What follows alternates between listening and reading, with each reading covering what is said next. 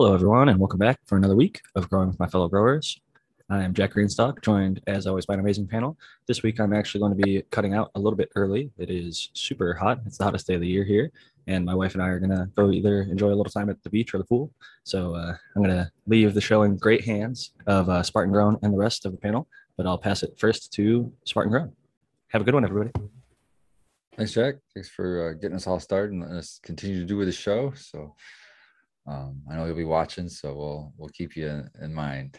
And uh, I'm, I guess I'll introduce myself first and foremost. I ate a cookie, what we call Spartan cookies. I made one today, not thinking, oh yeah, I have to do a podcast later. So that's hit me right now pretty hard. So I might not smoke as much as you, normally see me because this is getting rough right already.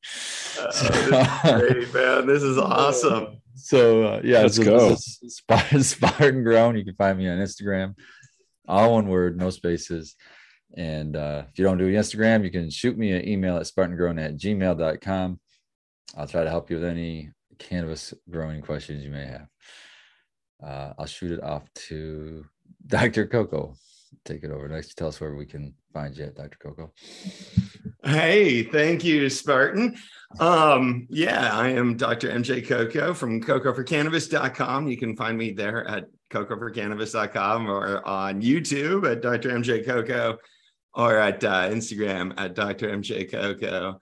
Um, I'm excited to be back here for another show. There are some other people here. I guess we're they're starting to show up on the uh the YouTube. No, on, on YouTube it still just looks like you and me, Spartan, but we've got a few others, even though Jack had to cut out on us a little bit early. So I'll pass it over to Noah the Grower to introduce himself next.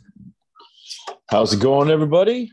Uh, yeah, I had to get my roof done this last couple weeks, so I wasn't here last week. Sorry about that. But uh, yeah, I'm Noah the Grow on Instagram. It's two E's. You can find me there, and uh, most weeks here. And I've been uh, kicking some butt in my room. I'll go live in my room at the end of the show here, and uh, excited to show it off.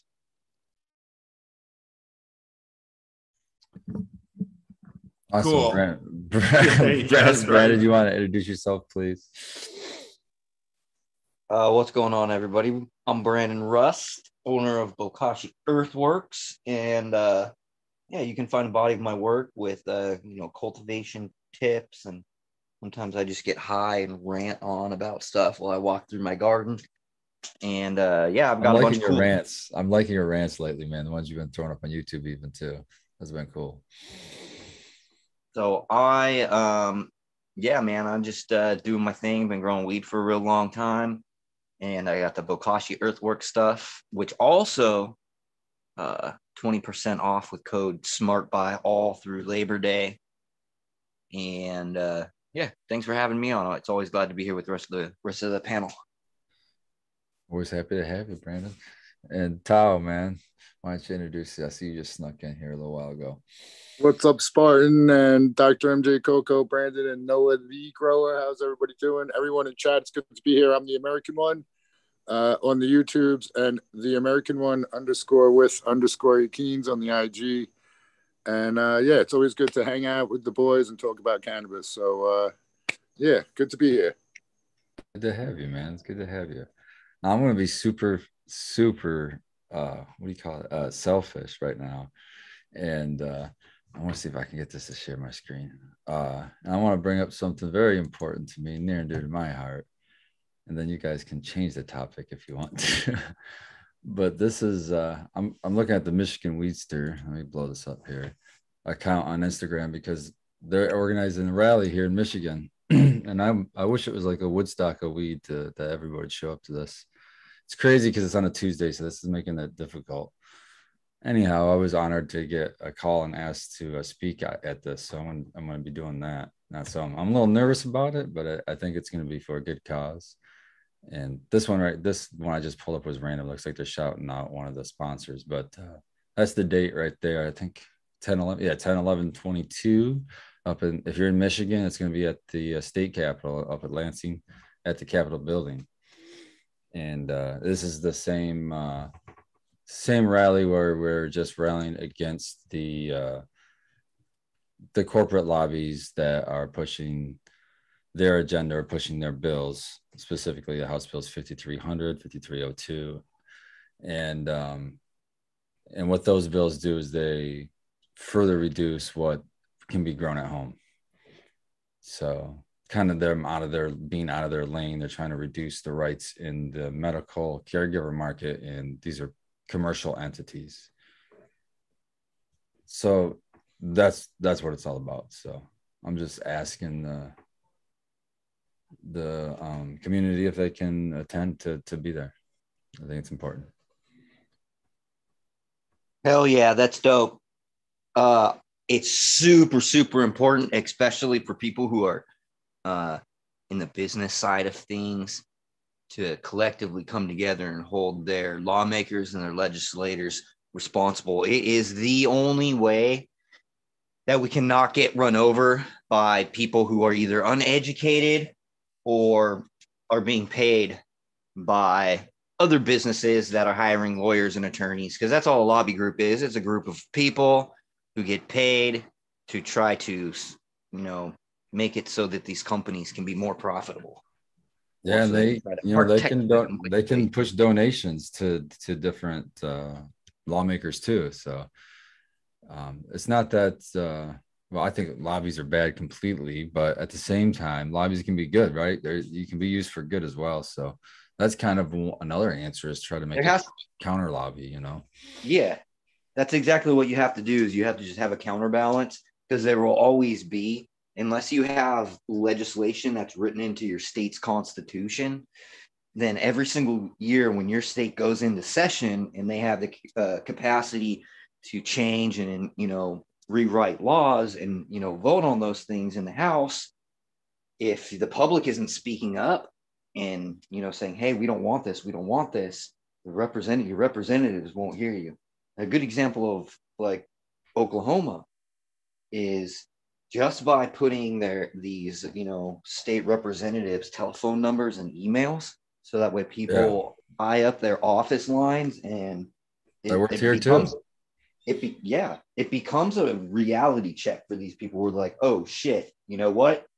I better rethink i better look at what this actually is because there is a lot of pissed off people calling all of our one, of this, one of the sponsors of the bill here there's there was three sponsors but one of the representatives their office started saying that people that were calling in they had the wrong number. This isn't his office. that was the best one I heard yet. Was they got so many calls they tried to just start lying about it wasn't even their office anymore. I mean, I've seen I've seen phone lines be end up being disconnected. You know, after it's got to be involved. I know it's I know it can be distracting I try to keep up. I got a guy that I call and he tells me everything that's going on, so that way I can at least kind of stay informed with all the what the local people are doing. You know. Yeah, and that's uh, that's really important to to do that um, because at the local level, that's just a whole nother level of things that can get snuck in when you're not looking, when you're looking up at the state level, then all of a sudden, right at home, they're throwing an ordinance in or something ridiculous, and, and you you weren't there at that meeting to to know that they were even trying to you know squeeze that in. Some of these officials, like the ordinance officer, for example, thinks, "Oh, I just have to write an ordinance to justify why you're getting paid." You know, no, just be an ordinance officer. Maybe you should reduce the ordinances as an ordinance officer. Doesn't mean you got to keep writing them.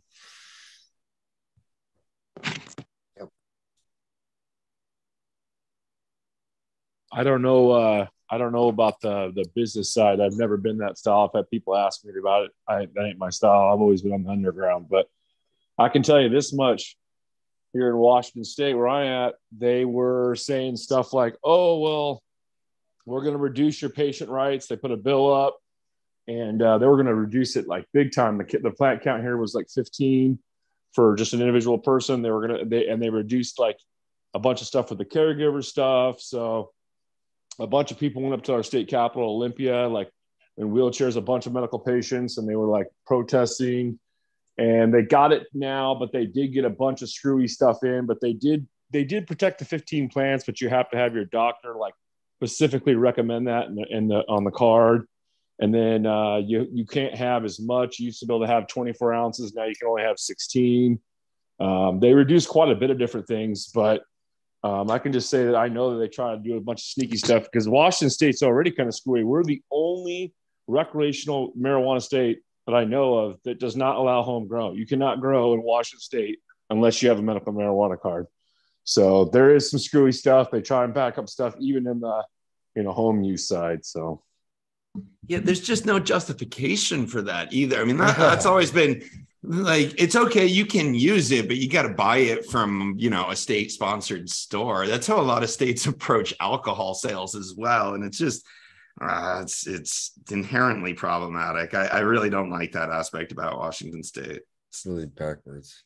yeah I just want to break for a minute here in the conversation. We had a couple people uh, jump in. Still, we have uh, was it Matthew Gates? You want to introduce yourself, Matthew? Yeah, hey everyone, this is Matthew Gates. Most of you already know, but for those who don't know, I'm an integrated pest management specialist. I have a lot of great experience in the cannabis space, and you can find information for professional inquiries at zenthanol.com.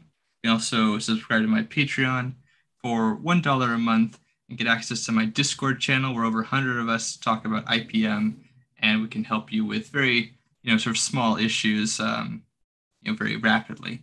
And also, you can find me on Instagram at Zenthanol and on Twitter at Zenthanol. Thank you. Sorry, clearing my throat there. And uh, Kyle jumped in here too. Kyle, you want to introduce yourself, please? Yeah, uh, Kyle Breeder here. And uh, if you're looking for uh, seeds, uh, that's kind of what I specialize in. I have a website, it's uh, purebreeding.com. If you're a commercial facility that is looking for uh, varieties that unfortunately, uh, you know, the commercial market prefers uh, high testing cannabis varieties, uh, I carry a lot of those. And we're working with a lot of different companies in different states. So if you're looking for that, uh, I have access to that. And uh, other than that, yeah, you can find me on Instagram at pure underscore breeding, Facebook and Twitter. And uh, if you have any questions, please feel free to reach out. Uh, I'm glad to be here, and I'm glad that we're all uh, all safe and still doing this. Glad you guys uh, came in here too. And that just catch you guys up on what kind of we're talking about was I just brought up about a protest that we're having up here in Lansing, Michigan, and it's kind of echoed, I think, around the situation. It's kind of echoed around the country, and everybody was kind of chiming in on it on their situations. And it was what we're protesting here about is the um, the commercial side, the big commercial side, using lobby groups to try to affect laws that to take away home grow rights and things with that caregivers and, and things like that can do. And uh, I don't know if you guys have any any um, thing to add or whatever to the conversation from wherever you guys live, if you see it. But it seems like most of the states, it's kind of you know, a medical market kind of squeezes in first to get legalization, then a recreational comes in, then commercial kind of takes over and then squeezes out any home grow. and it kind of just gets rinse and repeat as it, you know, goes across the country. Spartan, do you live? Do you live in Lansing? No, I live just south of Lansing. I live in Jackson. Oh, because I'm, I'm headed down there uh, on the on Friday. Maybe I can come say hello to you. That'd be kind of cool. Yeah, yeah, reach out. Uh, yeah, I, don't know what's going on Friday yet, but I think I should be available. Yeah, I'll be down there Friday, Saturday, and Sunday. I have a uh, I have a, a contract with the company. And uh, Oh, you know what? I think actually uh, Friday is the I got to work. I've been working an event way the north of uh, way the north of the state. Actually, it's uh, Camp Compost. I'm working Friday, so I get the the rest of the weekend for free. And I'm going to be up there for an event for the whole weekend.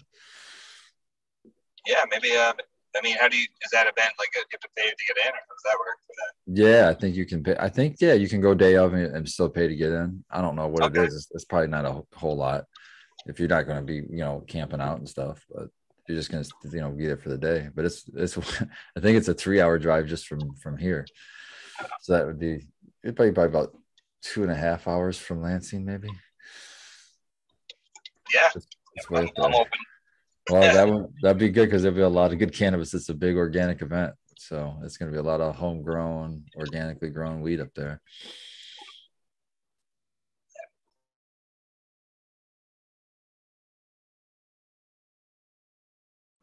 All right, I guess we got derailed. Does anybody else have another topic you want to talk about?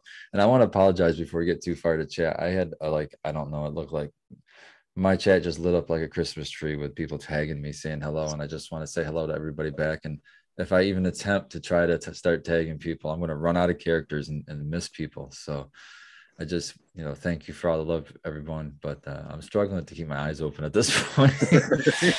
so yeah, I got I got a question slash comment. So if the federal government decides to throw it into a Schedule Two, admitting that that's medical value, then it would be regulated by the FDA, wouldn't it? That would open up Yeah. a whole another That's of right. worms about stuff. So we That's need right. to, it would be a um, drug and not an agricultural yeah. product. You That's think, I think we still have an absolute. I think we still have an absolute um, argument that it should be treated just like uh, other medicinal herbs, and be regulated as such. you, you know what sucks is that as you were saying once recreational takes over everybody drops medical almost it's like uh, it's an afterthought and uh, you know uh, yeah i don't I- know It's I agree that conundrum. tends to be how are they going to get medical if they don't like have it through the fda like to really make advances where they could actually save a ton of people I can because i was you thinking how- about what what we've done in Michigan is how, but it's still struggling. But we're fighting for it still, and they haven't taken it. And that's how we did that. Was we did a, and this is not available in every state, unfortunately, but we uh, petitioned and got got got it on the state ballot as a vote to put in the medical system, which was the caregiver and patient market, and that means that if it needs to be changed in any way, it, ha- it takes a two third. It's called a super majority. It takes a two third majority vote in uh, in both sides to change anything. So it's it's pretty difficult to do so. So when they try to do things like what they're doing now, we just rise up and and say no, don't do this, and uh, put up enough pressure on them so they won't vote. Hopefully for that because it takes a lot of vote. We only have to convince you know a third to say, you know because it's usually we usually have some people already on our side there's only a few you know so and it's, But it's I was- way harder for the other side because of that but that's i know it's not available in every state but that's that's how we've been able to preserve so far but like even with like my parents like let's say my, my old man has colon cancer of some sort and he won't like really believe that cannabis could heal him because of the brainwashing that happened and because it's not like given to him from his doctor.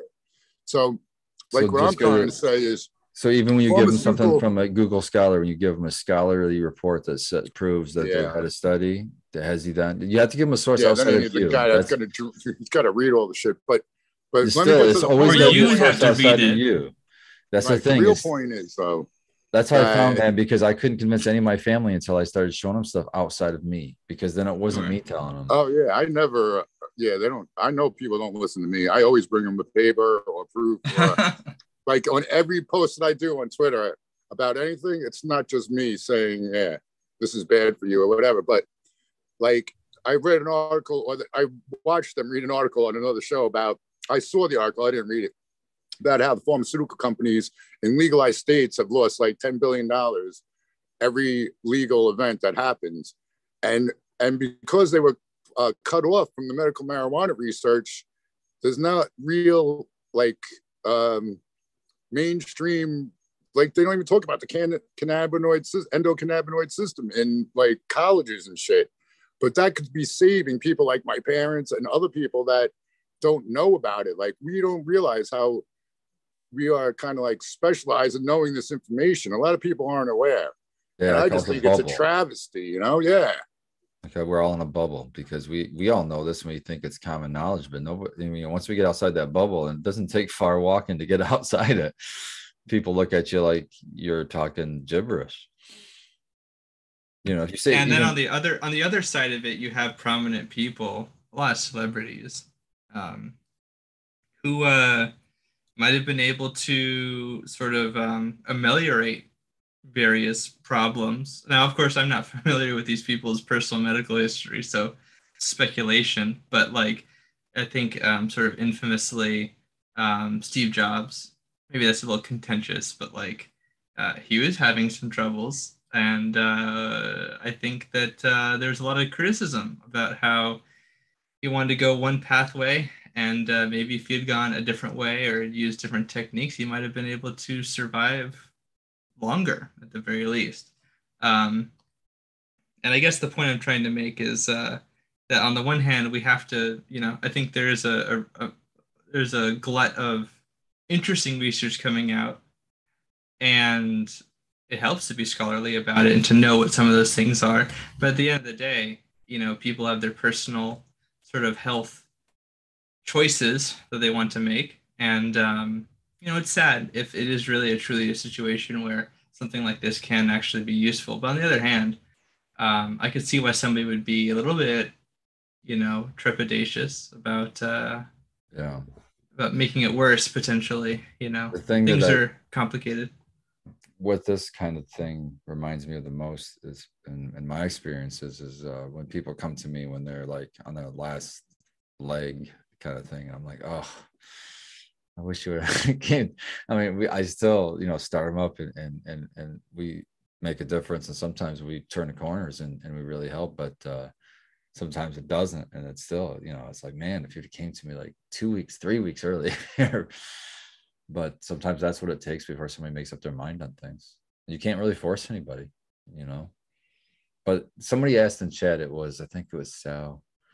Let me get back to gets the right credit. Uh, I can't find it, but somebody was asking me where I got the literature to um, when I said that I would show somebody outside of myself. I just go to Google Scholar. I go to Google Scholar and then I'll do a search on whatever disease it is, and then you know in cannabis. So whatever whatever it may be, what you know, diabetes and cannabis, or diabetes and THC, or cannabinoid, or sorry, cannabinoid, or terpene, or or whatever you want to narrow your search down to. Um, but start there, and and and you can get some some really good uh, breadcrumbs. You know, and you can just follow these breadcrumbs and and really build your case.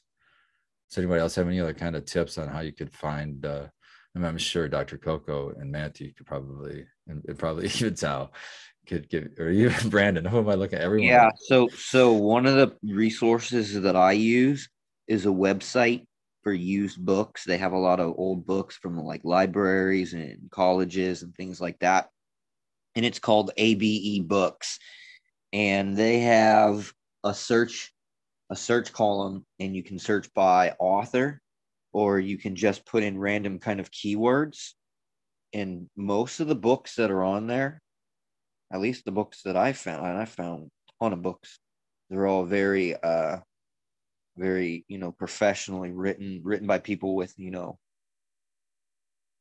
a lot of the books that I have are like, a, it's like a guy who did something for his whole life, and then at the end of his life, he wrote one book. So there's just one book by this, you know, one dude, and it'll be like on biochemistry or something like that. So most of the books that you see are, um, pretty pretty high level stuff that you can like really delve into and so you can figure out how things work if you if you if you need that resource you know Like uh kind of like uh, if you want to get college textbooks for free sort of a thing. well they're not free but they're really cheap because i found books Oh, that okay. were i found books that were you know two three hundred dollar books you know 12 15 20 bucks on that website Interesting. Very nice. Yeah, my advice about doing research is there's a whole lot of stuff that's available for free that you can get from your own computer, your phone, or whatever. But there's a whole lot of more stuff that's behind paywalls. Um, most academic articles are behind paywalls. You can get behind the paywalls. Oftentimes, you can at least see what's out there by using a university library to do your searches and search through EBSCO um, through a university library website. And, and that'll give you sort of some indication.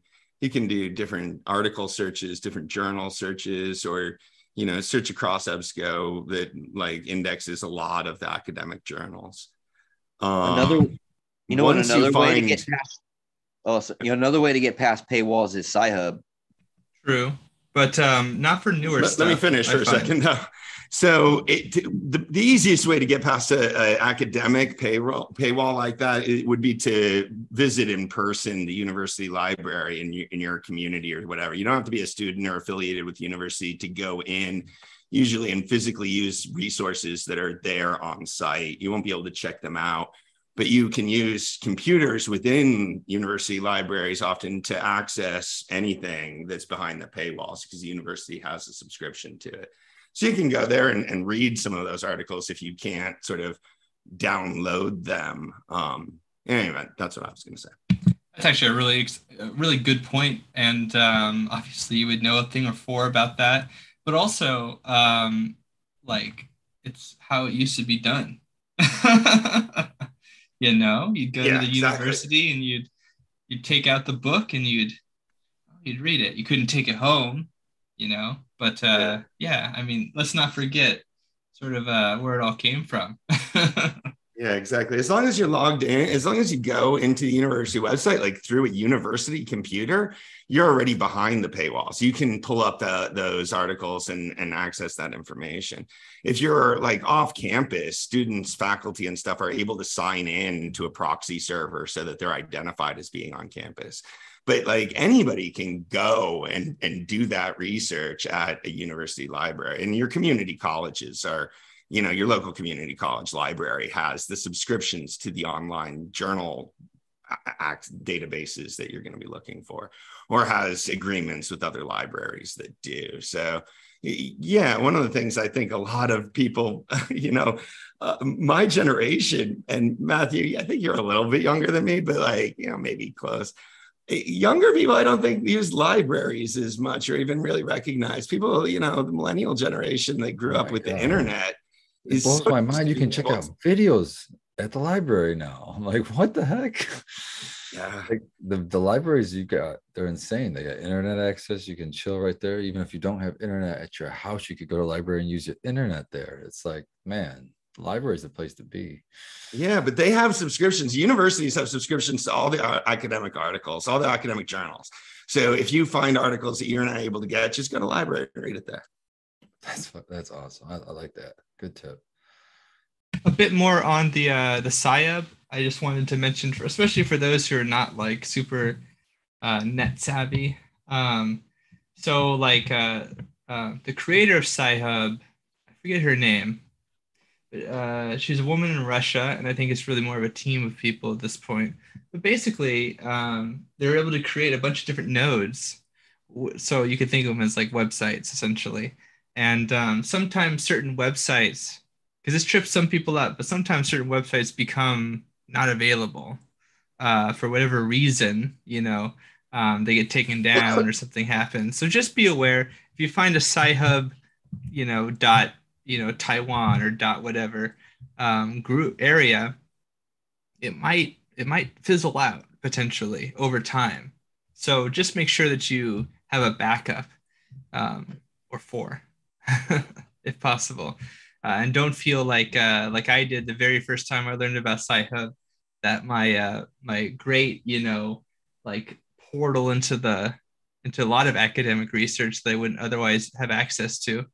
Because not all universities have all access everywhere anyways. Um, anyways so. Also, don't underestimate the at least the cursory Google search to catch Yeah. maybe the- Yes. the choice, maybe the choice, you know, celebrity that had the same disease and was miraculously cured by cannabis. Because you'd be surprised how much that makes a difference if it's you know they're a fan of the whoever that person is. Then oh my god, it's you know if it's a stoner, then it's easy. You know, they, that just tells them they could have more cannabis. But if it's not a stoner, then it's gonna have to be Yeah, like Olivia Newton John or something. But with the Sci Hub, there was when I first found Sci Hub, it was like magic to me. I was like, God, this is great. Then like like uh, Matthew was implying, it it uh it died, and then I just Googled Sci Hub, and there was like another link. So they just like switch where you can go Mhm. get access to it, and then you, you can eventually find one that works. But as also you said, some some um some papers aren't even available through the Sci Hub. It'll say not available. And if you'd be surprised how many, if you get on, um, now I don't know which ones it is, but you know, you got the, the uh, whatever it is, look for the one that says, um, you know, if it has a PDF, click. A lot of times I'll click the PDF and it'll show the entire thing, even though it's only showing the abstract, but that's when you get lucky. yeah. No, Yeah, I have had so- it happen a few times where a research report maybe was uploaded. Like maybe they have something that scrapes, and I mean that in the like computer science terminology, where uh, some program goes around and just takes all of the like text and other sorts of things of websites and just mines through that information, um, those words and things like that. The chat is cracking me up with all the Dewey Decimal references. I don't remember saying Dewey Decimal, but the chat's Oh, gone. that was Jack. Jack brought it Oh, up. And man, that's just like wow. But Jack did bring up the uh, something we hadn't brought up either. It was, and I've heard of it before, but I thought it was a little outdated. Like I didn't see that it was updated. It was the Granny Stormcrow list, which it did have a lot of good links to articles and things like that. But uh, I didn't see any, like anything new. Yeah, that was kind of like overwhelming. There's so many links. To me, it would be like really going through a haystack for a needle, depending on. I guess you could kind of read the the description a little bit, but yeah. And you're right. The most up to date is obviously going to be the best one to uh to try and find, right? Yeah, yeah, but it's it's oftentimes not available, or at least in the Sci Hub. Sorry, we, we might have gone to a different subject there. So No, an- no, another thought fine. just occurs to me, having access through university systems, is every university student that has Mhm. current enrollment has access to almost all academic journals. They may not be aware that they have that access, but they can log in, or you can, you know, help get help from them to log into their university and and go in through their proxy server on the website and do all sorts of academic searches. And and just if you haven't done that before like most academic articles are not listed in, in google. And if you google something and you'll just find popular resources or popular articles about that. And even if there is you know if they're referring to like the research article it, it- you're not going to see the same sort of methodology section and the, the analysis of the data and, and all the rest of that that you would see if you were able to read the primary research article. So there's a whole lot of stuff out there for this. And I think most cannabis research and most people doing research about growing cannabis are, are stuck on the the public facing side of stuff. I definitely think it's worth the effort to get behind the the academic paywalls. 100% agree. And also, you know, another thing that's worked out really well for me, you can find me on Twitter at Sync Angel. And let me tell you, uh, when I most of it, most of my um, my feed is filled to the brim with like just researchers, professors, and all kinds of people. Other other groups too, but um, that's a that's a academic Twitter is a main part of my feed, and uh, a lot of times you can ask an author who just recently published something, hey, can I have a copy? And they're like, sure. And they just ask you for an email and they'll give it to you. And uh, you know, that Yeah, might seem authors can intimidating. absolutely email you a PDF of their published article without violating the terms of their publishing agreement. Um, almost always, and Almost it always. costs them nothing, and they don't even make royalties off of the publishing agreement, so uh, they don't care. Um, I, yeah, I do appreciate out. getting your oh sorry input on that because I wanted to make sure that I was all germane.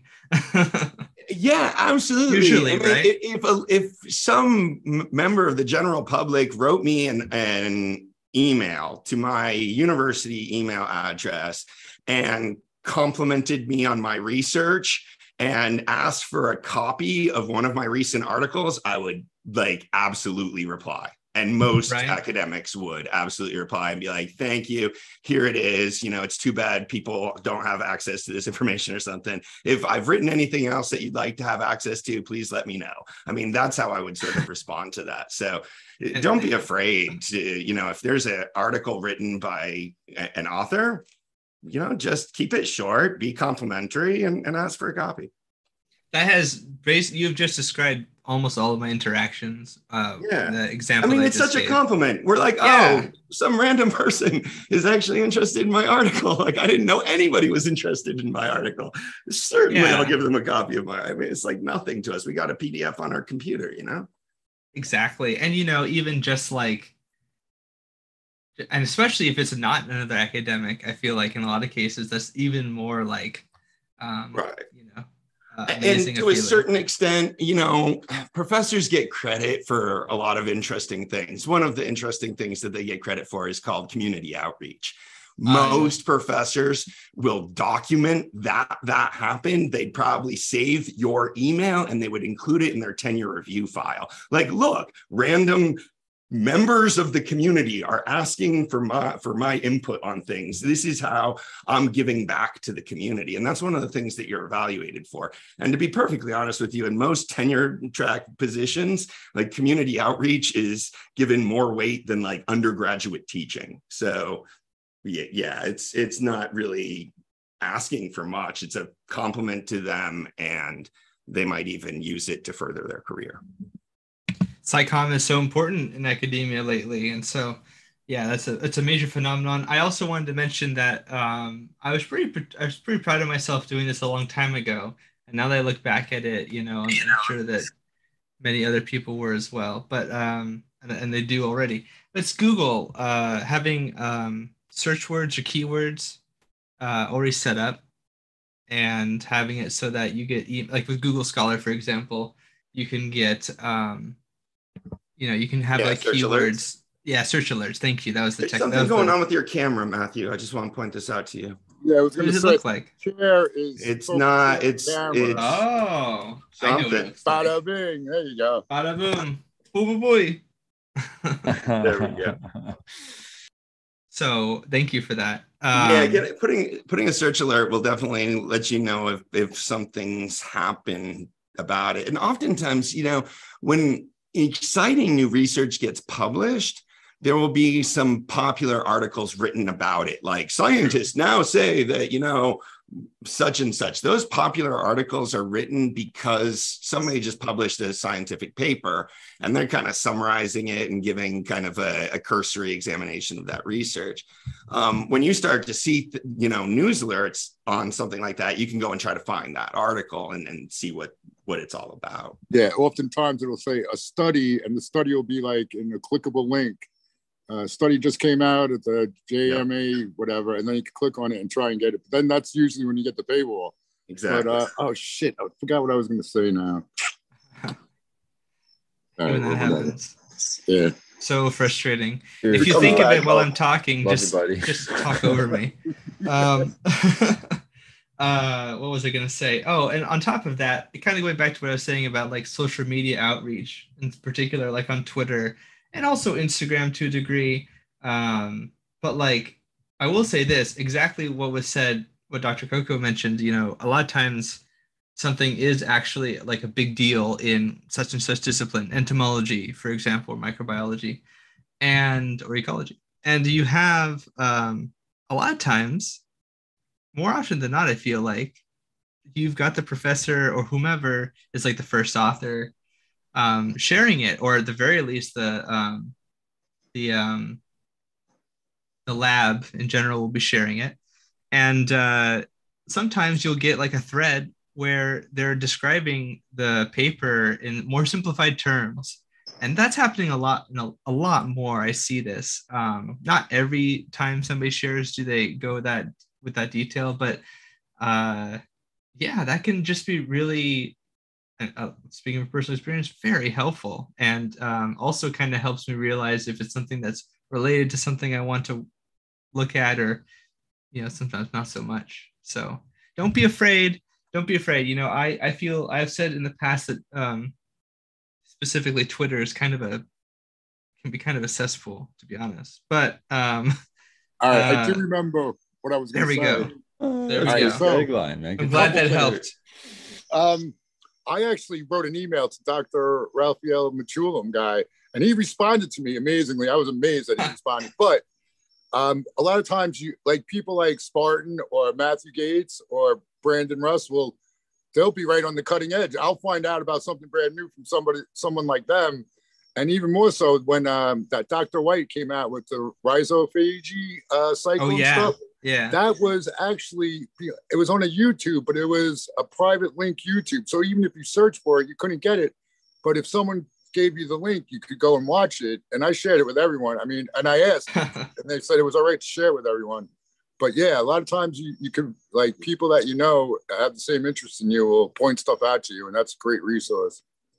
You've just reminded me of a caveat, actually, since you mentioned the unlisted video, that probably is worthy to say, uh, not frustratingly loquacious like there have been. Anyways, simply put, um, sometimes researchers don't want to get a lot of attention or criticism, not because like they're ashamed or anything, but because like uh, sometimes people have very bad um, interactions, especially in certain disciplines where people maybe disagree with the fundamental physics of the universe. Anyways, uh, um, so try to be respectful too, because uh, that does happen. And I know I, I recently worked with a researcher where um, they shared with me a video that they had, and uh, but like I was like, oh, you know, they were interested in collaborating, but they were they were they did not want to collaborate where their likeness was shared, where you know maybe only their name would be shared, and um, you know not a whole lot of like else because weird. Yeah. What? Hmm? I would automatically say no. You're weird. Bye. Is there something they didn't want to be affiliated with? It's well, in this particular case, it's because they get a lot of um, religious folk who attack them. Okay. Yeah.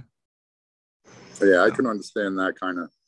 Yeah. If you're in the deep Bible belt, you can't be saying certain things. You won't hear. You won't hear the end of it. Yeah. Yeah. So, anyways, was that? I was surprised. I was a little bit taken aback, but um, I was totally fine with that. And uh, uh, we actually worked. I'll just say this: uh, we got some work done with um, some russet mite information, and uh, that was really cool. So, some biology stuff. Anyways, so yeah, so that happens sometimes, but it's been very rare. That's good that it's rare at least. Roddy 420 is asking me in chat, uh, do I plant outdoor cannabis the first or second week of June? Yes. I've planted a plant this year, the first week of August. I plant them out there whenever I feel like planting them out there.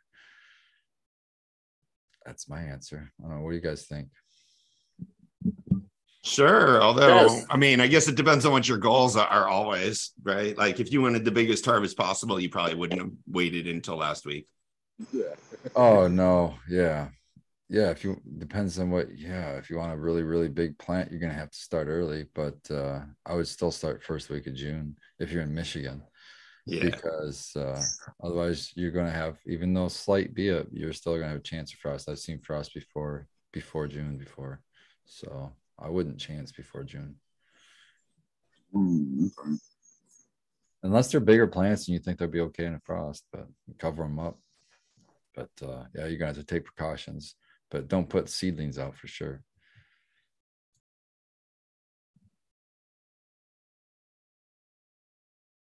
Yeah, it can get quite cold up there. But I honestly put a mother plant that I was going to kill, and I was like, nah. And I just put it outside August 1st. It was a GG4, and it looks beautiful right now. I'm so oh, glad oh, man. out there. You know, this would also not be a, a good place to do that. Um, you know, Dr. Coco, confirm or deny. It's been pretty hot. It's been pretty damn hot. Yeah. Although I think other places in the country like periodically get this hot and like also periodically get like much colder than than we do. But Sure. It's been over a hundred degrees in my house. It's like, hell, what the hell is that? That's never and supposed to happen here.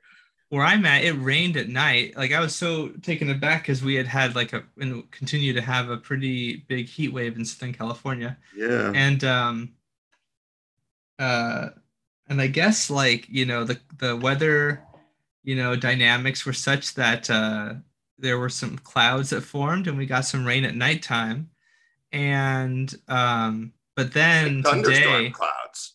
Yes. Yeah, no, I saw those forming yesterday. We, I, I, was talking to my wife about it. Like, we get a monsoonal thunderstorm thing that that develops uh, east of here. We could see it often, sorry, but it never affects us. And yesterday was the first time that we started seeing the thunder clouds like on top of us more.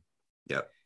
Yeah, but now, unfortunately, well, actually, you know, I I hope the plants get all the water they need and us, but uh, now it's like Florida. Like when I went to Florida for work, uh, it was humid like this, and the cloud cover yeah. kind of uh, greenhouse gases it and, and bakes it in, and you're just um, it's just very muggy and uh, Oh, that's terrible. Yeah, we Yeah. don't. My outdoor station, I'm I'm drier. Maybe it's only forty percent, forty one percent outside right here, right Yeah, I now. think I'm right now, it's ninety eight point three degrees Fahrenheit, though, which is just sort of like.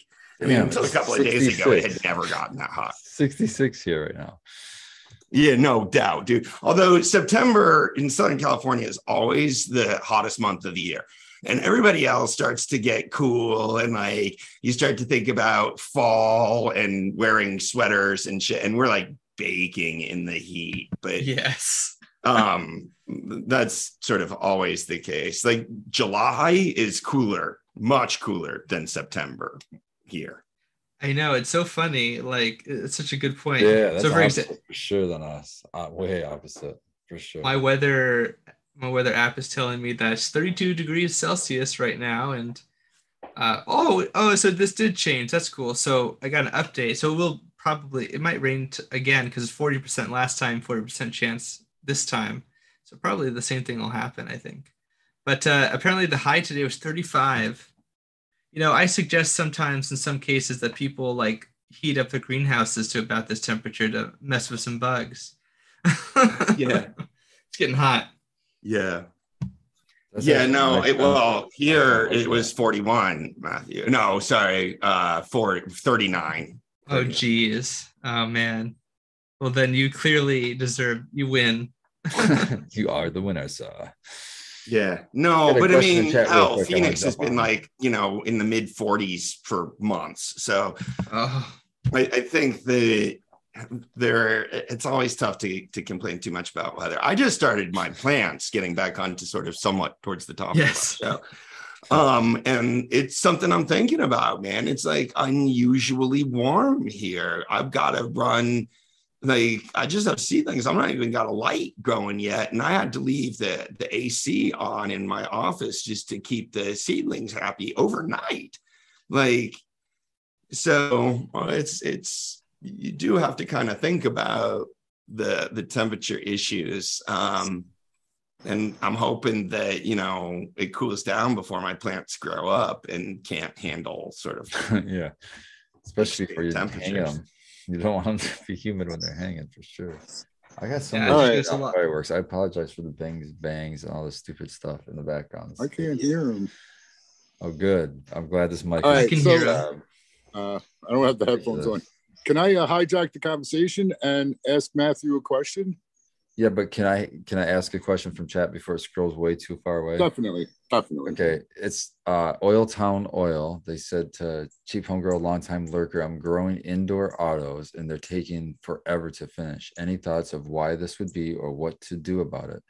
My only input, and I've limited, you know, limited growth with these, is I would just try to reduce the light cycle more. Whatever you have, if you got it on 12 hours, maybe try it with 11 hours on. But uh, does anybody else have any tips? Well i want to know what he's looking for what he's waiting for in, in terms of them being finished. Like are you waiting for amber trichomes or something That's and they're not excellent. turning amber?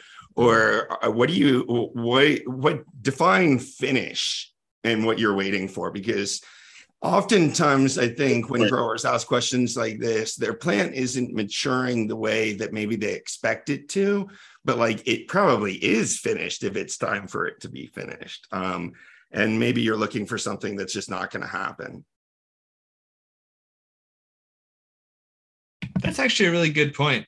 It's an excellent, excellent point. For some reason, I was thinking that it wasn't it, flower wasn't initiated, but when I went back and read it, it's no, it's finishing. So, yeah, what exactly do you mean by finished? Is it? uh Are you telling me it's all the wrong sizes? I got clear trichomes and white hairs and Yeah, green- definitely. green Where's that those kind of things. elimination point? yeah yeah because Well, i think let's- definitely let's different ask- growers have different ideas about what they're waiting for and what needs to happen That's What's nice. your everybody's here's idea of uh finish? What do you guys use as indicators? So yeah, they're saying they're saying amber trikes, Amber that trikes. reduce the light and there's frosty, but no real change. Some strains just aren't going to show amber strikes. I mean, some strains won't show amber strikes no matter like how long you wait. Um, others, it's not necessarily something that you you got to be waiting for to harvest. So eh, maybe look into the strain a little bit more um, and see sort of what maybe some other growers of the strain have used as a as a time for harvest. I'm curious if the strain's got a name that we might recognize. I just want to jump in here and give Brandon, a t- uh, you know, a few seconds to say his shout outs because he's got to jump out here. So, Brandon, you want to shout out? So, um, oh, what?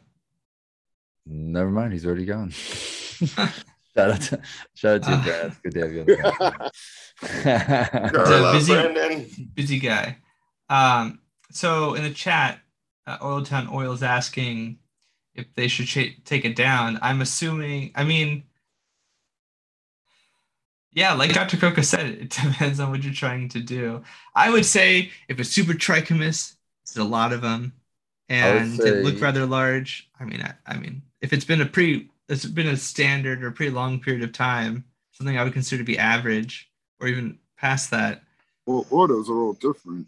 yeah, they, he just saying Yeah. he's looked at strictly strike the trike color, and he's look he or she is looking for What's the amber yield like? Is it trikes. I would chunky? say- I would say don't worry about amber trikes, and as, as long as you have the majority of what trikes you have are cloudy, I would harvest that plant.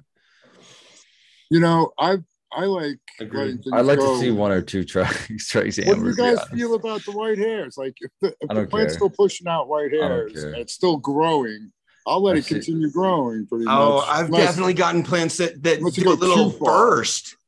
Like right when I'm about to harvest them, I mean, it's like they heard me talking that I was going to chop them down in a couple of days, it's and like I go back twins. with the with the scissors, and they got like all this new white pistil action going on. Like, no, kill me, I'm still growing, like the guy from Monty Python. Oh my god. Yeah, I think it's there's a lot of variables that one could look at, but I like. And then at the times when there's only two white hairs at the tip of the tip of the plant, you know that it's not going to grow anymore. I might like, yeah, that's when I like enough is enough. I'm I'm taking it down. You know, like you're not going to do anything else. I, I have to take it. But I also look at the trichomes on some plants all the time. I'm looking at the trichomes just because I like looking at them. But um, as indicators, yeah. uh, most of them do end up turning white though, even if they don't get amber. Some plants, feel- man, I've grown some strains where they'll keep putting out little new floral clusters, Mhm. even though the I agree. older floral clusters are like mature now, Done, right? done. You're right. But- yeah. But there's going to be some new white hairs popping and sometimes it's at the end and i could totally see a grower be like oh man i'm going to let this thing keep growing but i, I kind of think like Right. no the bulk of that bud is like ready to be harvested now and I, i'd rather Oh, I think you know. Um, they're more information. Newsflash. They're saying it was started in April. That's. I'm thinking fall period. If it was started in April, this is might what not it started flower when did it flip to flower or this is an auto I don't. He said Yeah, started said it out said auto. flower, but it said it started in April. That's that's too long for auto. Crazy, yeah. yeah no i don't think it's yeah Autos something's are like wrong. generally 120 days longest, right? Most of them. Something's wrong. We did the uh, spring autoflower challenge, guys, and we started on April 20th. And I think every single grower is done. I don't think there's anybody Yeah. like still with auto flowers out there. Okay, so yeah, So what was that question you had, Tao? Yes, let me uh, take over for a minute. So my poker, um, I I was in spot. I was hanging out with Spot Poker on his channel today, and uh, big long story. I ended up checking out this little video clip from him, and it was really. I thought it was really cool. So I'm going to share it with you, and then I got a question about it. Um, so here's the clip right here. Hello, everybody. Welcome back to Smart. You guys Poker can see it, yeah? channel. yeah, those are Today those wasps. two of these Wasps. Yeah, potato should be able to hornworms play. in our veggies It ain't garden, playing. and I believe them to be infested with parasitic All Yeah, it's any playing. Oh, it was. wasp eggs. so Cheers. these Anyway, are yeah, these are hornworms with the with the invasive wasp that lay their eggs. Now, my question for you, Matthew, is could I take one of those caterpillars or those eggs and put it in like a container and put it in the refrigerator and have them stay good until next year and bust them out and have the wasp e- uh, emerge after uh, springtime when I want them to get out there? Is there any way to uh, like take advantage of the situation because they obviously have the eggs You kind of want them out so there. these the are way nature pupae, not it. eggs.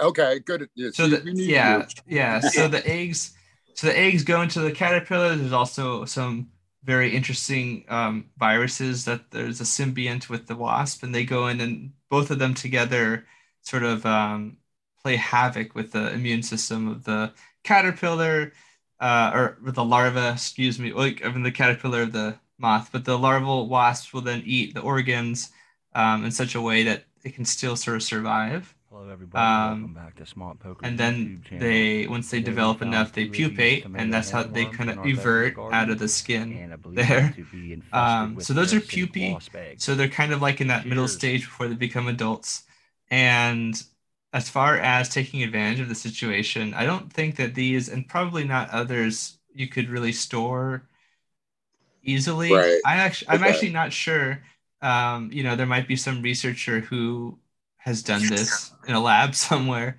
you know, when they do Right. biocontrol research or things like that. But I, I- I feel like it might be just too long. All right, Um, I'm gonna refresh the page and see if I can't get it to go, just so everybody knows.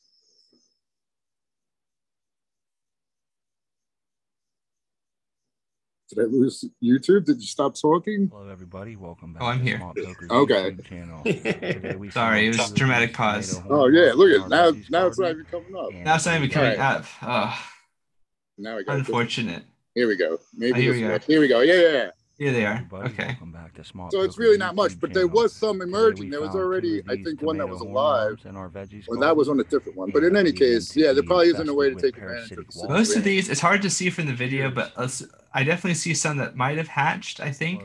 But I think a lot of these look like they might have not hatched yet, uh, which is neat. If it were me, I would put them very close to and I believe them other hornworms. infested with parasitic Right, wasps. I would, one- I would perhaps put them under a shelter. Maybe I would like detach the caterpillar. Hello, I think the best thing you could do in this situation is you could just Today ensure that the two of these m- tomato majority of them in our veggies survive as much as and I believe possible. them to be And if it were me, I, I'd keep I parasitic take it out of the elements a little bit. I wouldn't put it in your house or anything, but I would maybe like make a little Hello, shelter where you could, like, leave it so that channel. It's off the Today we found ground, two of these but also, hornworms in our uh, you maybe not getting a lot of direct and I believe them sunlight, to be infested um, just in case something screws with it. That's And probably once- what I would do. Once the hornworm is infected like that, there's no danger they're going to to continue eating your plant, obviously, right? No, two of these no, tomato uh, hornworms there in our is there veggies is garden, not. This thing is believe them to morbid, but it will um Cheers. it will probably like eke out some existence for a little while longer. It might react to stimuli, but it's on the on the Today we decline. found two of these Very good. tomato Yeah. hornworms in our veggies Uh. There's uh, there's something sort of macabre and and um I, I don't know. I'm trying to think about like seeing that same biological relationship play out at different levels of scale, and um, it would be pretty nasty at larger Yeah. scales. I definitely I definitely feel like the Bambi complex, as they call it, sort of Not gonna um, lie, the first time I saw that shit, like I didn't know what that was. I mean, I saw a hornworm before, but I never saw a hornworm with those white things on it, right? Yeah. So I went to my go-to. I just cut the whole fucking branch off that the thing was on because I wasn't touching that fucking thing, and then it went right to the fire. And those things, they scream, man. It's gross. They scream. Martin, yeah, there's probably a lot of probably a lot of um oh it's just steam escaping. Yeah, it's still gross. It's still That sounds macabre. No, um but- but uh um you know spartan with the caveman approach and i mean that in a positive light. I mean, like i know what to do with this situation. Get rid I of it. No, that later. I was like, oh, with finality. Yeah no you're the one who you say you just saved your tribe from like some horrible like pestilence probably. You know what i mean? Like i feel like that was a uh, more involved version of like the fight or flight response see, see, the lesson I took from that was like I was trying to do too much. If I just let nature be, I would just stayed away and just let it do its thing. I'd have been fine. Everything would have been yeah fine. there's a metaphor in that i think Yeah. So that's what I've been trying to do in my garden. Just leave it alone, let it do its own thing. I have so many damn tomatoes now because of it though. Because if a tomato drops, I just let it drop now. Now it just plants itself. And then next year I have a thousand tomato plants. Yeah, that's nice.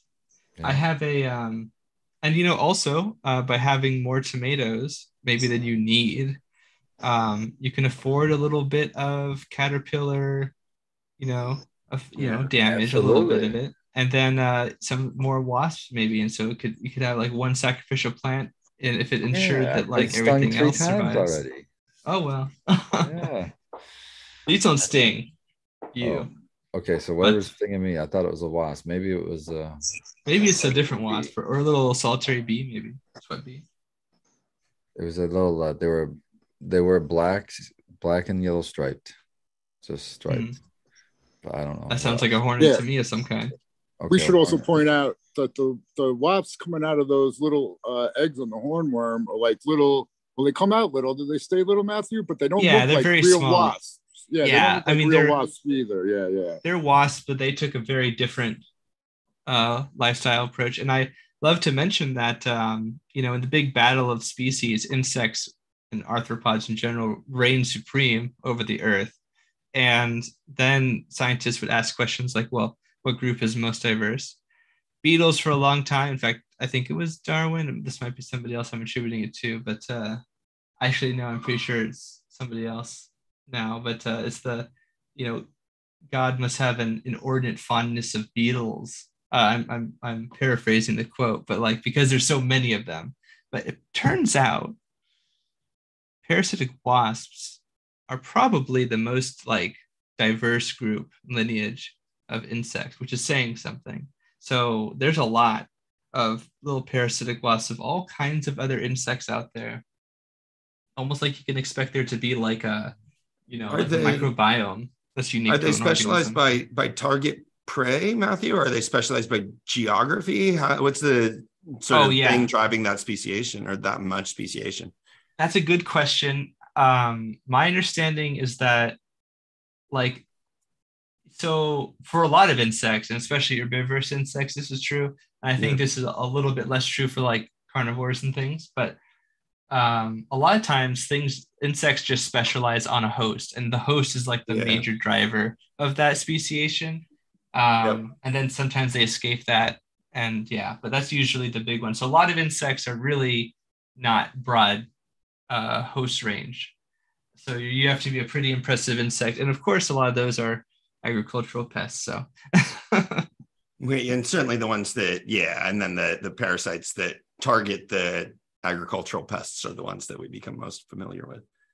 exactly, very true. I want to give Kyle a chance to jump out and uh, he's got to take off. So, Kyle, you got any shout outs? Good to have you here today, man. Do we I didn't hear him at all. Do we I have didn't Kyle? either. Here he is. Yeah. Oh, sorry, guys.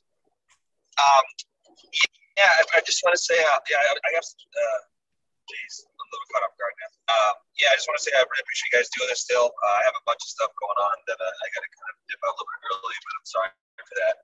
Uh, if anybody uh, wants to conversate about breeding or vegan seeds or has questions about anything with seeds that I have or anything, please feel free to reach out on Instagram uh, or any platform.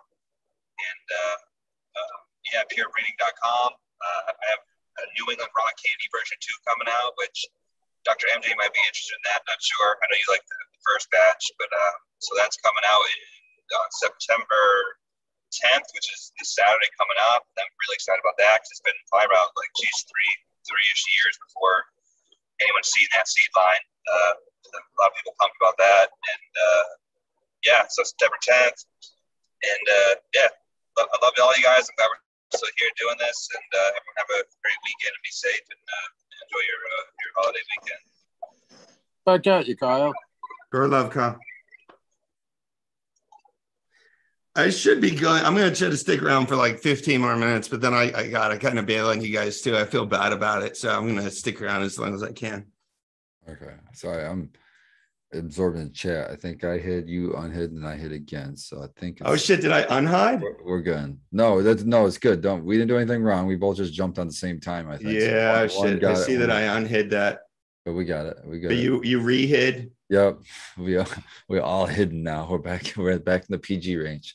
I promise you, I'm not trying to to like unhide him behind you. Like, no, this guy gets the post. like no, no, no. I want to learn about this pornography site that he's advertising. I swear, no censorship, and that means everything. That was my motive, man. And you thwarted me. You were like, no, Dr. Coco, we are banning this guy. No, Jack put tried to make me all serious, so I'm trying my hardest over here. I did try to smoke my way out of it. I think it's starting to work. I'm starting to feel a little better. so. Truly, advertisements like that are the sort of dredge parasites of the social media space. It- yes. Yes. Although it must you know, work. people that click on the links are really I have I have I struggle to to continue to love you if you click on the links. Yeah, So, it's like why risk that? You know, why risk that virus going out to you? yeah, no, well, but see, that's what the spam is made that way on purpose. yeah. Yeah, because and, and it encourages the the bad behavior like these these jerks that go around and comment on my channel and tell people like you won the giveaway call us at Oh, you know this number and then, they, and then people yeah. call and then they ask them to send money for shipping and it's just a scam. Don't do that. I don't make people pay for shipping but like yeah i just i've i mean boils my blood. I'm like damn what a leech. What irritates me is I tried to twice now try to get uh, verified on Instagram because all these fake accounts that will use my likeness or they'll use my name or whatever. A lot of they'll take pictures off my page. And I have a public page and I'm not going to put it private. Fuck that. I'm public. I want everybody to know I'm about trying to normalize this. And uh, so they can just take freely, you know, my content, pass it off as me. And then some will be selling you know, cannabis on the side. So that puts my name and rubs it in the dirt. And, you know, because Yep. they send them garbage or just rip them off of money. And it's just like, man, it says clearly, clearly on my page, no sales. so that's what's irritating to me is I reached out to try to get a verified check so I could say, look, if it doesn't have the check, it's not me kind of a thing. And uh, Instagram is like, I don't know, I'm not popular enough, or I don't know what. There's no reason. They just say no. So I don't know how else to help the situation. You know they say i mean it's cliche but like yeah once you get to a certain you know once you get to a certain level of notoriety um you know people will take advantage of that. And uh, it's all part of the logistics of getting bigger i suppose. You have to implement greater securities for all kinds of things and account for things and yeah. How many Yes. times have i watched a movie or a tv show where it's about somebody coming to grips with like things getting more complicated. Absolutely. I just ignore it. I'm like, well, it's not me. So I know the truth of it and the hell with the rest. Yeah, but we have we have concern for the audience, right? You don't want to see people getting scammed or ripped off or something, especially people that are doing it because they they're trying to follow you. Well, and that's why Absolutely. that's why I always It's well, an insult. always, but I try to a lot bring up, you know, you know, this is my handle, this is the only one, because it does happen enough to where that I get people reached out to me or I notice it myself and uh I know it's happening. So I try to I try to bring it up as much as possible. So at least the regular listeners or the people that listen to me now will at least be warned. But yeah, for sure, I don't want anybody to be ripped off. I wish there's a way we could uh verify th- things or something. I don't know because you think there'd be a software that they would have. I'm so sorry about the fireworks. verify the software that we could verify like using the same exact pictures, cloning stuff. You'd think that would be fairly easy, but I guess it's hard. I don't know. I mean, yeah, I mean, you have to be you either have to like choose like a very like a very specific and singular way of going about it, you know. But like even so, even if you make a crackerjack, you know, case, there there's always there's gonna be people out there who are like, oh yeah, I'm with the whomever, whatever. So that does Yeah. happen. It is It- unfortunate. It's tough because the platforms won't work with us either. No, they do not. People, um, you know, and I think that has a lot to do with it. And, and sort of in defeating those scams, I always rely on sort of my own website. Nobody can rip off, you know, cocoforcannabis.com in, in Right. at least as easily, and we can verify things and stuff like that. Right. um it's you know instagram youtube like twitter and stuff they're not they're not interested in giving us blue check marks and sort of helping to to keep our social community as safe as others They think we're Definitely part of the problem. not. I think. Uh, yeah, I think it's a major, yeah, just like all the other infrastructural, you know, stuff that's so like, you know, it, it's just, uh, I feel like a broken record mentioning it, right? It's just so commonplace still to the degree that it is. Sorry, I'm being such a downer about it. Well, I'm gonna do. I'm gonna. I'm gonna do. I'm gonna do a hard subject change here, and I want to pick on Tao first, and then maybe Noah. I'm not sure if Noah does any breeding right now, but Tao, you got anything new breeding right now? Because right now I'm super excited. I've got my Vortex, uh, the Vortex. Well, they're F1s, and I just took the pack and I picked two males and two females, and I threw them in the tent, and like that's a mini open pollination but uh flipped them all at the same time instead of keeping the males out early and all that. So I kind of fucked up. I kind of fucked up there. But I still got tons of pollen, and I looks like I'm going to get a decent amount of seeds of these. What would that be? F. Would be F twos. Uh, of vortex, and one of the females, which I did get a cut of, which was the number four, I believe smells so freaking good of the lemon lemon cleaner so i'm i'm super stoked to run that indoor but uh i'm just That curious does sound good. I'm I'm on timeout with Chuck and Pound until the heat goes, and then I'm gonna do uh I'm gonna do the chocolate tie male and hit up a few things with him. A chocolate.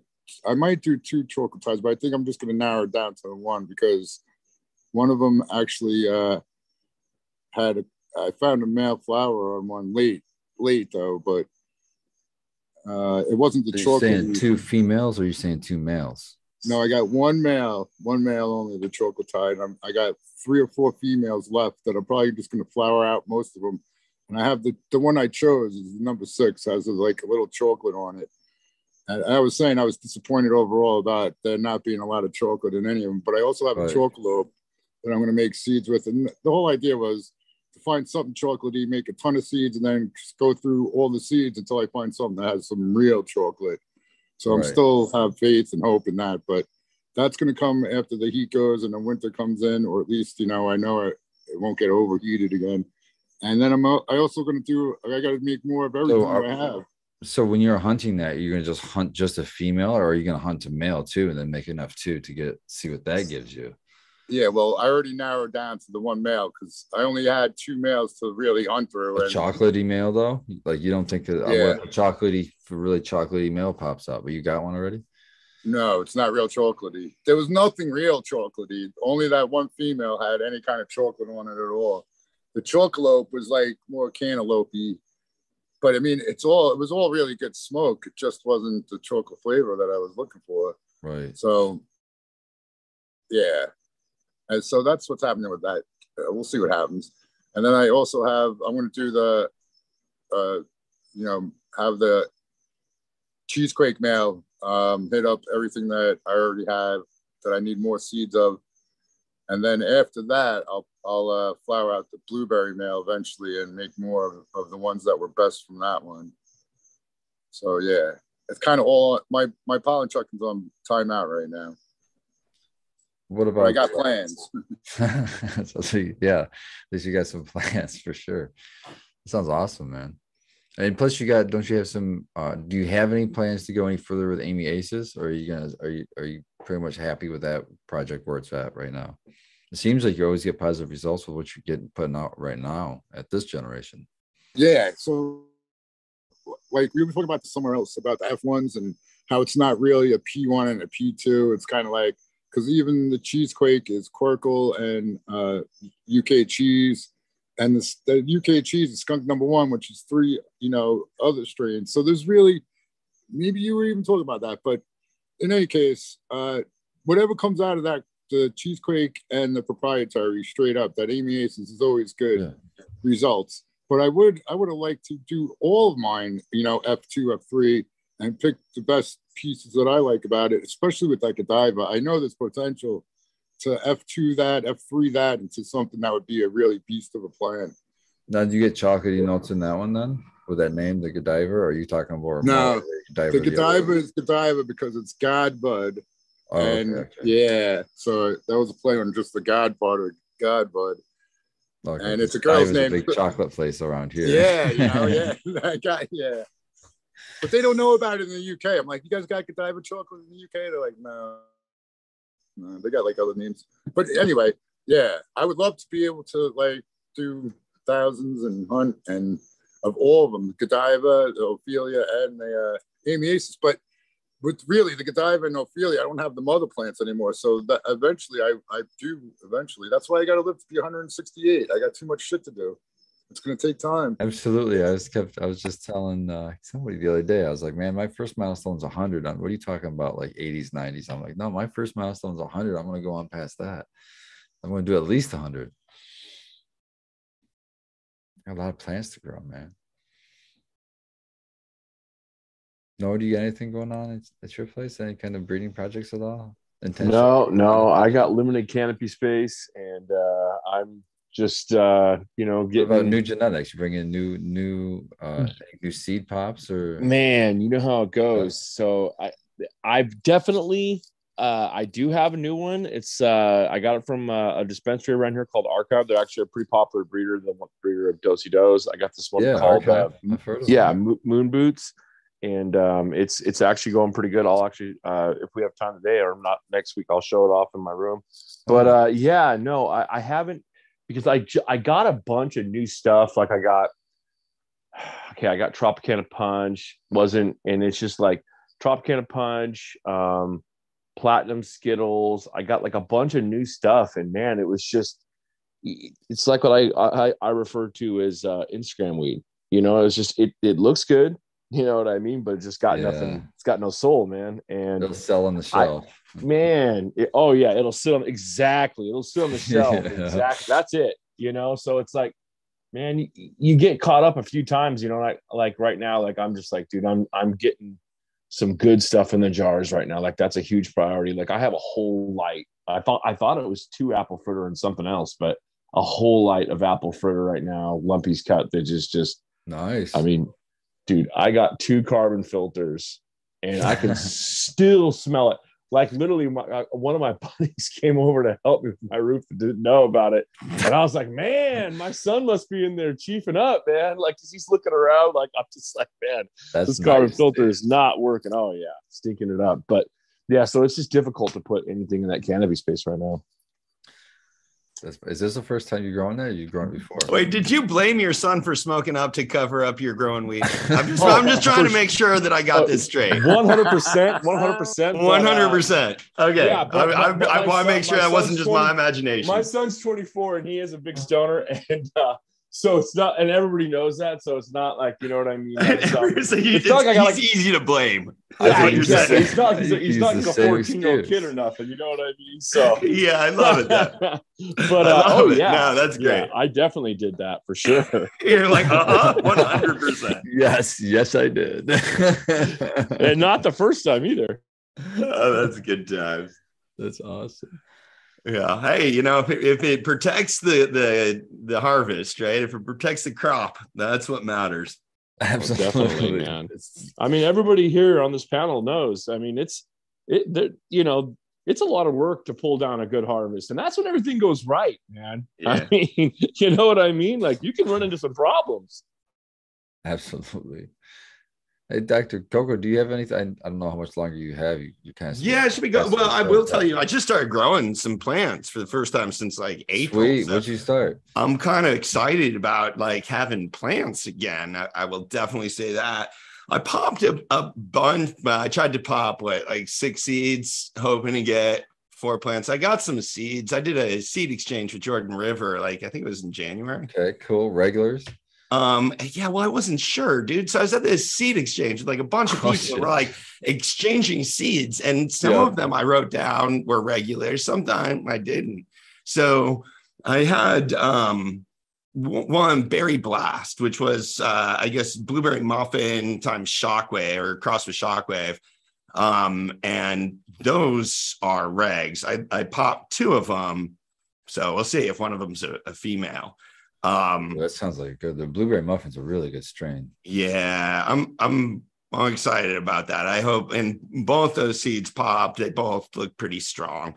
Um, and then I got another seed from Jordan himself that's uh, Stankanilla, which I guess is Stankosaurus crossed with Vanilla Frost. Okay. Um, he said that was Fem, so I only launched one of those seeds and, and it popped and it's grown pretty well. I got another um, vial of seeds that all I wrote down was that they were black cherries. Um, and I had no idea. I figured since I got a whole vial, they were probably rags. Um, and I I dropped two of those and they didn't pop. I mean, they didn't they didn't make any kind of effort to pop. So that was sort whole of vial. yeah, I'm, I'm not sure what happened to them, but it was kind of a big vial of seeds. So who knows? Maybe it was just bringing seeds that weren't going to pop. I don't know. But so I didn't really know how many, I still don't know how many plants I'm going to end up with. I got another one. I got, I grew one of my, I decided since I've grown all these new strains, I should grow something I'm familiar with. So I grew one of the Girl Scout Crack, which is one of sort of my favorite seedsman strains. Is, Um, that, is that an auto or is that a photo? that's a photo. These are all photos. So you've kept that as a clone or you just popped a seed again? I popped another seed. I had a five pack or something. Um, it's my last seed of that, though. And all of them have been good and all of them have been really consistent. I think it's the most genetic uniform um, that I've ever had out of a bag of seeds. And like, that's impressive. yeah, they were all good. They were all really very similar. This is the last seed. And I'm tempted to take a cut off of it, actually. Um, we'll see when it, it gets a little bit bigger. But um, I'm still not sure if I'm going to end up with two, three, or four, depending on if I get, you know, two males, a male and a female, or two females out of that berry blast. So I'm still not sure what how big the tent is that I'm going to set up. I got them, like you just said, not to. I got them in my humidity dome. Um, but again, it's only 39% humidity here now. Well, And- that. And um, like here in the next, I don't know, few days, I'm gonna have to figure out what tent I should set up. And I've been thinking a lot about it. So should I go in a four by two or in a four by mm. four? And I gotta flip these plants on October 1st. So I got one month to grow them out and they just popped. Like they're still seedlings there in their jiffy pellet. They've got like their first true leaves are starting to come in. Do you have DWC buckets? No, I grow in oh. coco. Well, I can keep up with any DWC guy though. In growth, you can? What? You can keep up in, in growth with a DWC? Yeah, Okay. one hundred percent. Then hell yeah. I think high frequency fertigation in coco can can grow as fast, if not Okay. potentially faster. There's reasons to believe that it could be faster than than DWC. You have to be tuned in with both of them. That sounds like fighting words to me. It is, but you know, I I, I grow in grow challenges a lot where I get to see people growing in DWC buckets and decent growers too. Um, and yeah, DWC and high frequency fertigation and coco, uh, you know, are neck and neck. Um, if you're if you're well managed with your coco, I really don't think that there's a speed advantage to DWC. So Well, I can grow fast. I mean, I. I dropped these seeds on the 29th of September and I'm planning to mainline them before flipping on October 1st. So August 29th to October 1st, a month, 32 days. hit him in a four by four. Fuck yeah, rock that out. Yeah, but if I only end up with two plants, Yeah. I'm not going to fill a four by four by October. For, I mean, only vegging Okay, until but- October 1st. I'm not going to get Maybe if you put some DWC buckets in there. Oh, we know WC, DWC can do it. No. That's hysterical, man. So I'd love to know if you're if you're modeling this off of something. Say eh, you can. I mean, I could definitely fill a four by four with two plants, but I would want to veg them for more like 45 days. I, I don't think I'm going to get that in my 32 day, and it's 32 days from seed gets wet to flip to the first 12 hours of darkness. Um, and I, I do believe you can, like I said, you can grow as fast in DWC bucket, but I don't think you're going to fill a four by four tent with two plants in that timeline. What do you guys think? You can? Did I go for that? It's possible, but right now I'm trying to hide this user again. because America Oh thank you. boy, yeah, you're you're struggling with some. We got it. We got back.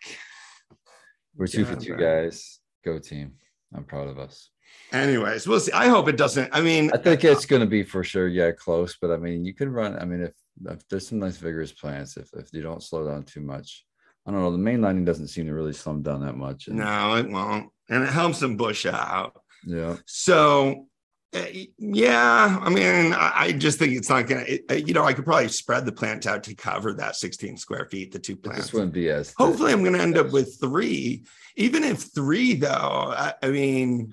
I just, I guess my big my bias is I'd rather have the two by four. It just seems like easier, but So the most they could be is three, right? no, they could be four. I mean, if I got really lucky and both of the the berry blasts are Oh yeah.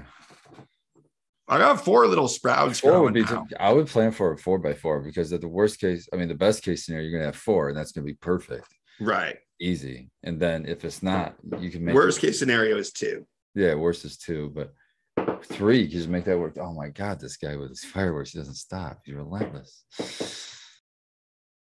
I It's heard like a few it's like- myself It's a been little an while ago. hour. It's been almost an hour and a half. This whole show is just still going. Like that's a lot of money. Is he a heavy laborer? He I don't deserves it. know, man. I gotta find this guy. and Give Labor offer him some weed. He needs a joint. Just chill.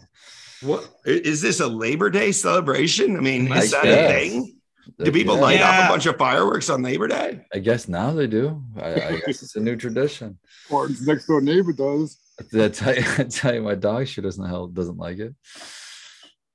Yeah, Wow. it's funny because they sound so flat coming through the speakers, or at least my headphones. Yeah, it's got that spatial supposed to block out everything that's not right in front of it. So it's coming yeah. through the window because I got two windows right over here. So all Sounds the- like someone knocking on the door hard. Yeah. Almost, yeah, yeah, like a staccato of knocks.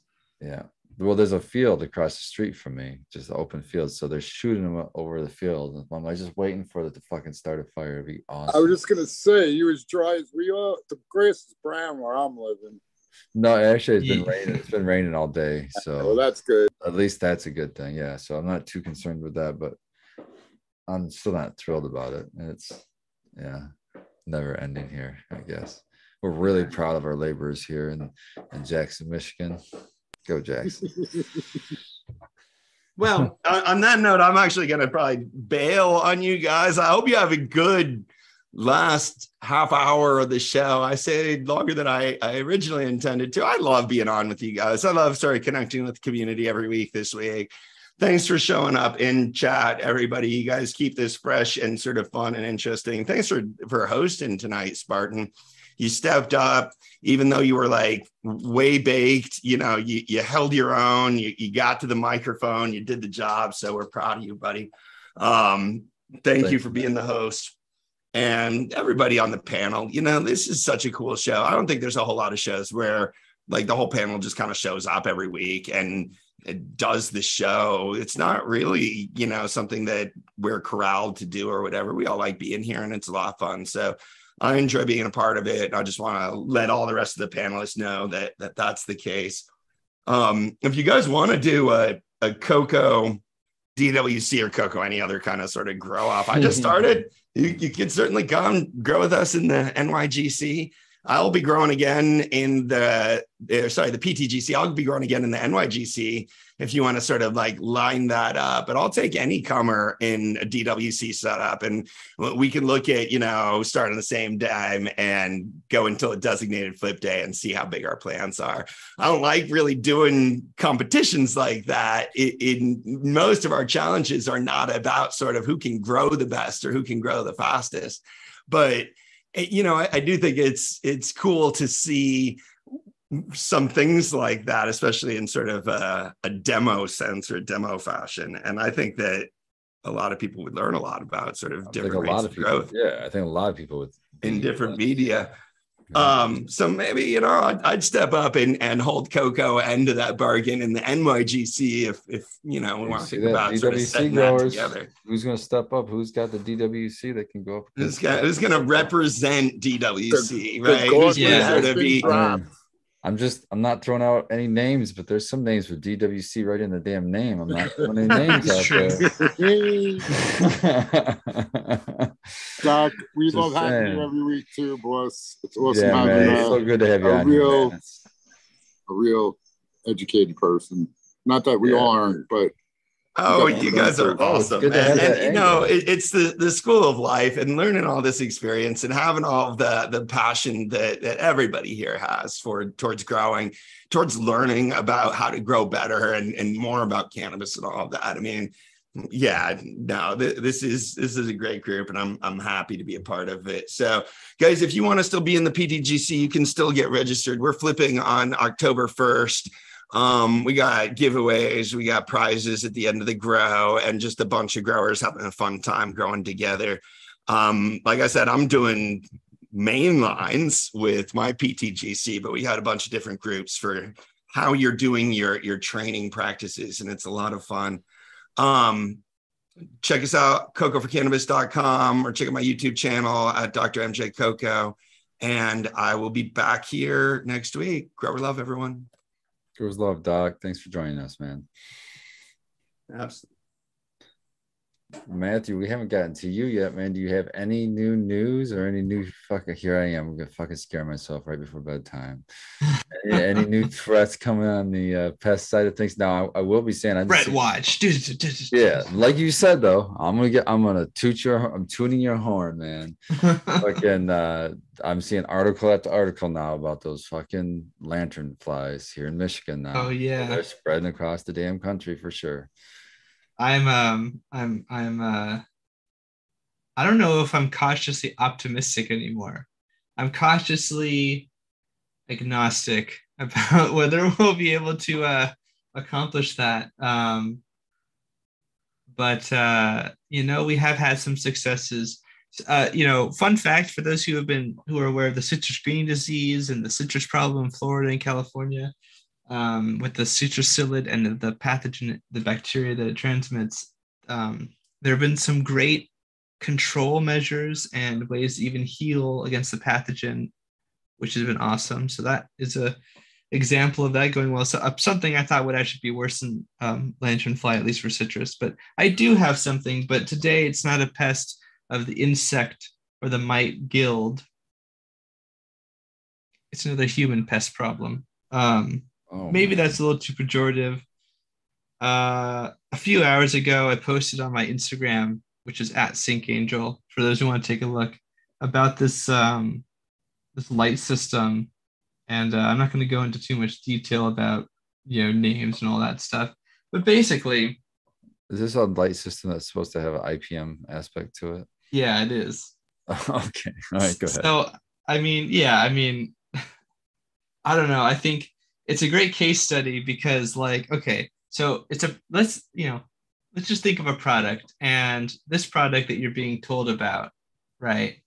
Well, for one thing, like with this case, it's a it's $199, like about 200 bucks. But it- it's a you have to pre-order it. It's not orderable. Nobody's ever used it before right? And it's already getting a 25% discount. Right there, I feel like is a pretty big red flag, just from a like, as Dr. Coco said, sort of a school of life perspective. Maybe I'm just cynical, but that seems really odd to me. Um, on top of that, this product, uh, what was I going to say about it? Oh, so the way that it works is that it produces ultraviolet radiation, apparently, and other I'll light. put up the post. Yeah, put up the post. I'll, do that. So it, it produces this light, and you're supposed to install it at like the bottom of the like on the on the the rim of your pot. Wow. Yeah, as you can see, it's sort of a ring. So that might hit your Um, first leaf, maybe. What happens past the first leaf? See, that's what I'm saying. Like it's it's admittedly this is where you would want to put the UV light for a lot of pests that like to be on the bottoms of leaves. Like that's a if that was the thought process, Yeah, it's a good thought move. process on a basic level. Yes, but yeah, Pests the animals. foliage. They evolve to survive, and they will just move up to the next leaves. And Well, and powdery mildew is often on the other side of leaves too. So I thought that was kind of uh, funny. Or like botrytis Oh, is usually in the floral tissue. that. Absolutely How- right. Yeah. How is that gonna? How is it gonna hit? And so also you're supposed to, if you go to, um, What about a response the Slides- Are they claiming that? Yeah, well, uh, Tao, go to slide seven if you can. Go one more right. Uh,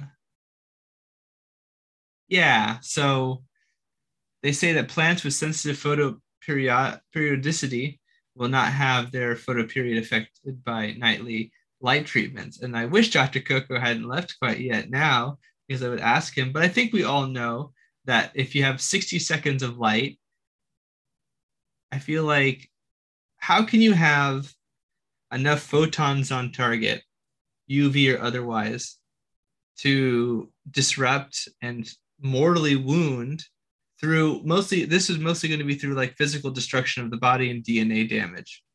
And it's So- for only seven to ten days. So Yeah, how are you going to do that with only 60 second intervals of light?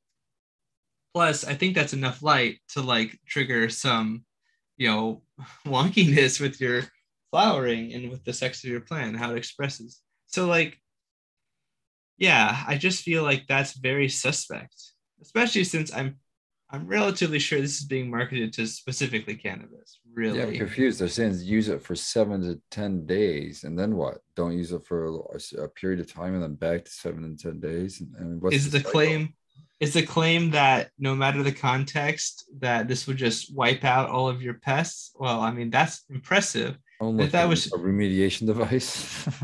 well if i go to well and i got and, and you know like just so the people know i did some due diligence. Like i got i went onto their um they had like an advertisement. And i clicked on the comments and i asked them because they said they had a case study that shows efficacy and i was asking where it was published or if i could learn more about it um, and they said that i could email them to get some information from them about that i might do this but i just feel like if it was so Good. they would just put that on the website front and center Oh yeah, Weird here's to my me. proof. Here, yeah here's here's my proof Or here's a link to you know a PDF. Well, you can see. Exactly. Or you don't, and you're like, be part of the beyond organic movement. And I just feel No. like they're using that. Don't put it behind some kind of weird paywall Why- or allegiance thing. No. Why couldn't you have that light come on during the light hours? Or is it today? is Yeah, there a re- serious. I do not know the answer to that question. But it does. Even in the like short commercial on their website, they show it at night with the, the ring of lights underneath them in darkness, you know? That doesn't make any sense to me. I agree with you, Tal. Because yeah, you're right. It shouldn't. Right? It, I don't think it would. I don't think the lights from the top would be like a photonic barrier. Because Right. Everyone I- I know knows with, that like- the bugs always go to the lower leaves when it's fucking bedtime, man. they sleep in the soil. And And yeah, if you talk bad about my product, you're gonna sleep in the soil. That's right. That's Matthew, right. I saw you underline virus. There's no way it's going to penetrate and kill Yeah, there's viruses no- inside the that's plant, so- right? That's absurd. I right? really think that's absurd. Like I know Yeah. there's such thing as like thermotherapy and such things like that, but like I, I don't think that's really going to be effective. Because viruses are intracellular parasites, and they're going to be th- you. I mean, depending on the virus, it'll be a little different, but like they're going to be all up in that vasculature. Uh, and botrytis can even be like an endophyte, like I mentioned last uh, session. You know, so it can be like in the tissue and not expressing until flower, which again, like Spartan says, how is it going to penetrate? Can you imagine? Can you imagine just making? I guess the claim they're making is maybe the very outermost few cells that this UV penetrates will be virus free for a brief moment of time.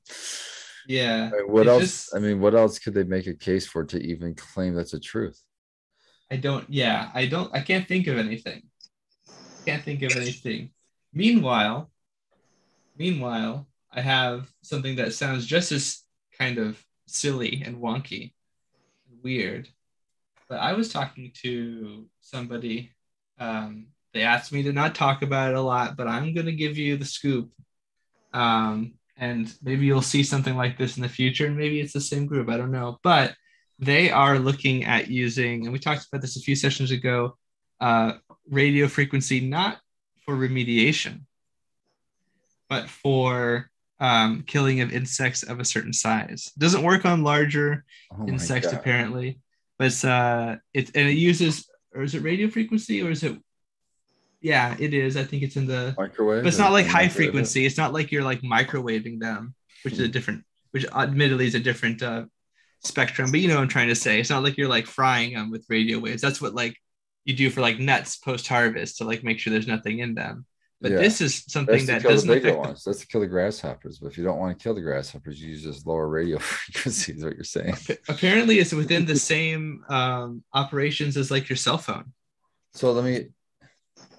So maybe it's maybe test. I, I guess I admit. I guess testing is probably different everywhere, but a process like that, unless it could eliminate the actual exoskeleton of the animal, I guess an animal insect itself, it still wouldn't allow you to pass the test because you would still fail for a foreign body test.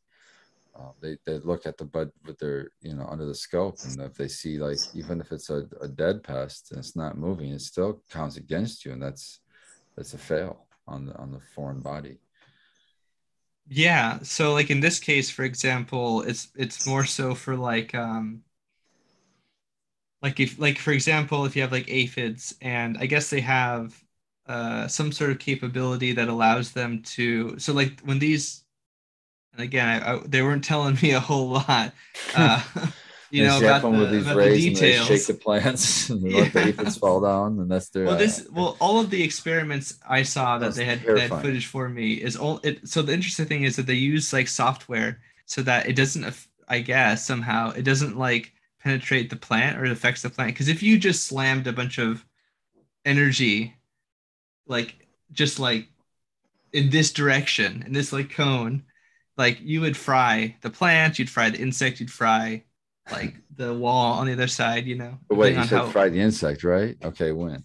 yeah win Yeah. yeah Matt. but in, in this case apparently it only reacts with the pests and i i, have, I don't really i'm not a physicist so i don't really understand but Matthew, did you see that movie Mars Attacks?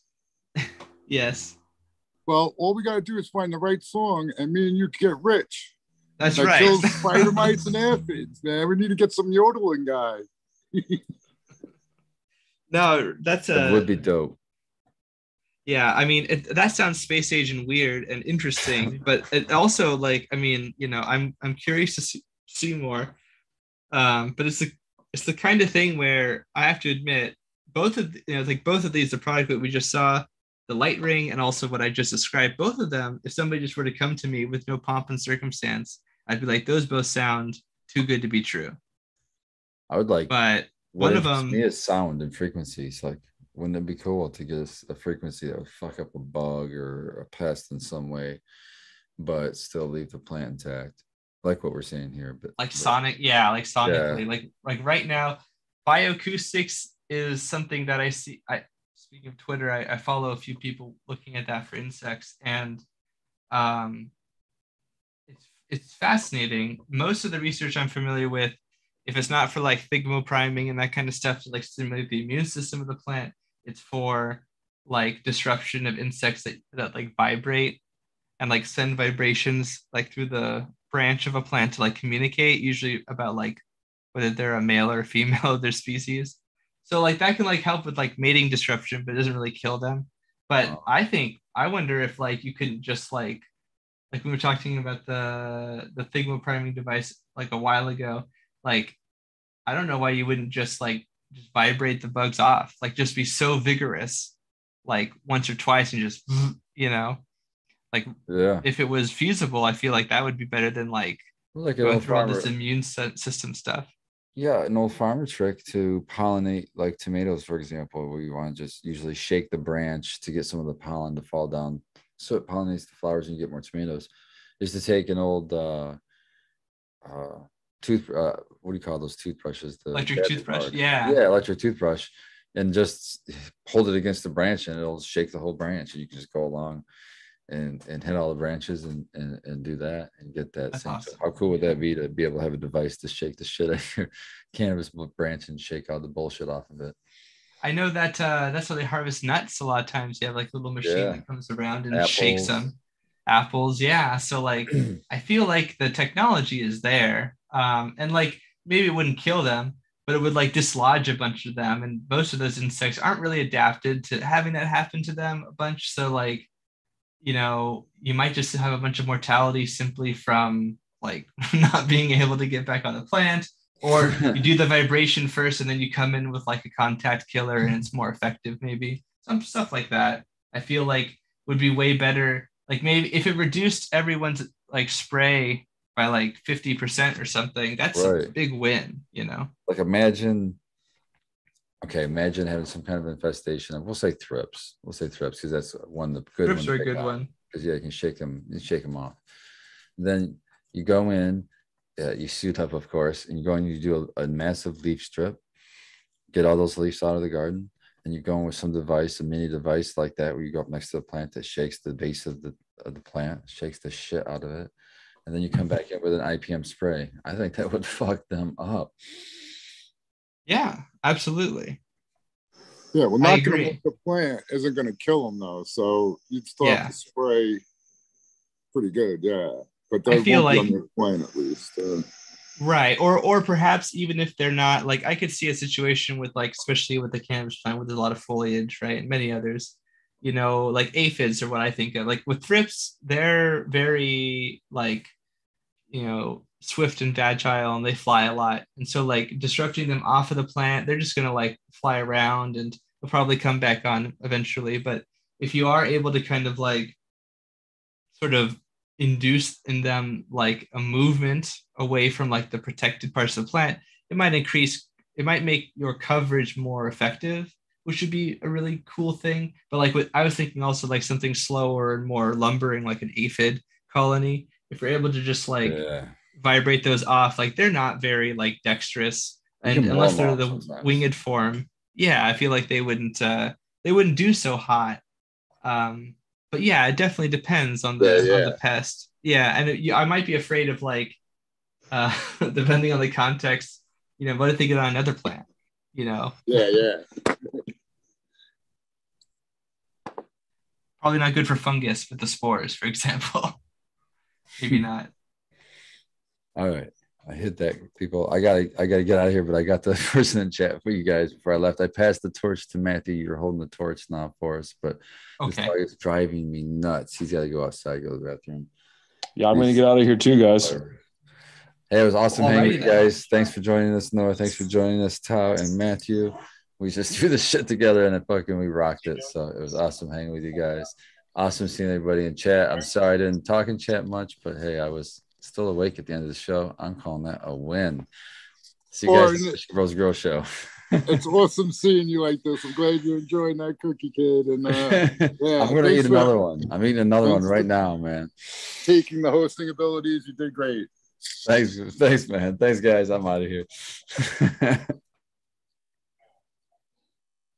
Yeah, I'm out of here too. I'm uh I'm Noah the Grow with two E's. You can find me there, and I'll uh, I'll see everybody next week.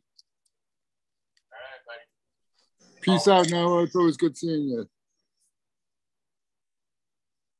Well, well. And then there were Yeah. two. And then it's just me and you, Sync Angel. So yeah, it is amazing how there's always some new fangled and suspect IPM uh, delivery of some sort.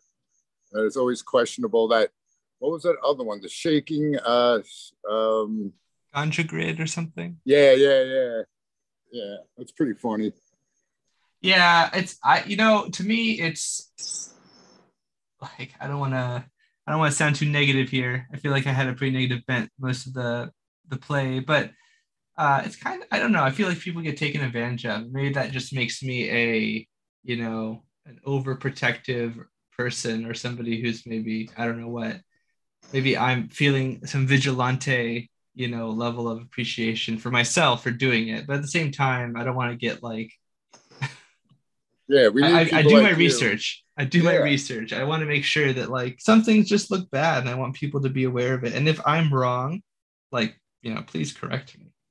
But like a lot of times people just say nah. And I know I would learn more if you had a source for your nah. Yeah you know evidence based and proof proof is what uh is required to be able to recommend something so Right. They're not just gonna Um, believe me. They're not. I mean, sometimes they do, but a lot of times they're like, "Can you tell me how that works so that you know it's all good?" Yeah. Yeah, yeah, yeah. people care usually. I mean, the ones who are super serious, usually they have at least one person who's super fastidious about that. Yep. All right. Well, I don't think it would hurt if we uh kill it a little earlier, unless you have some something else you want to talk about. Hmm. What was the I'm post okay with- previous? What's that? What was the previous post you had? The previous post I had. The previous post Uh, I had. Um. Oh was yeah. Yeah, about a consult. So similar sort of thing.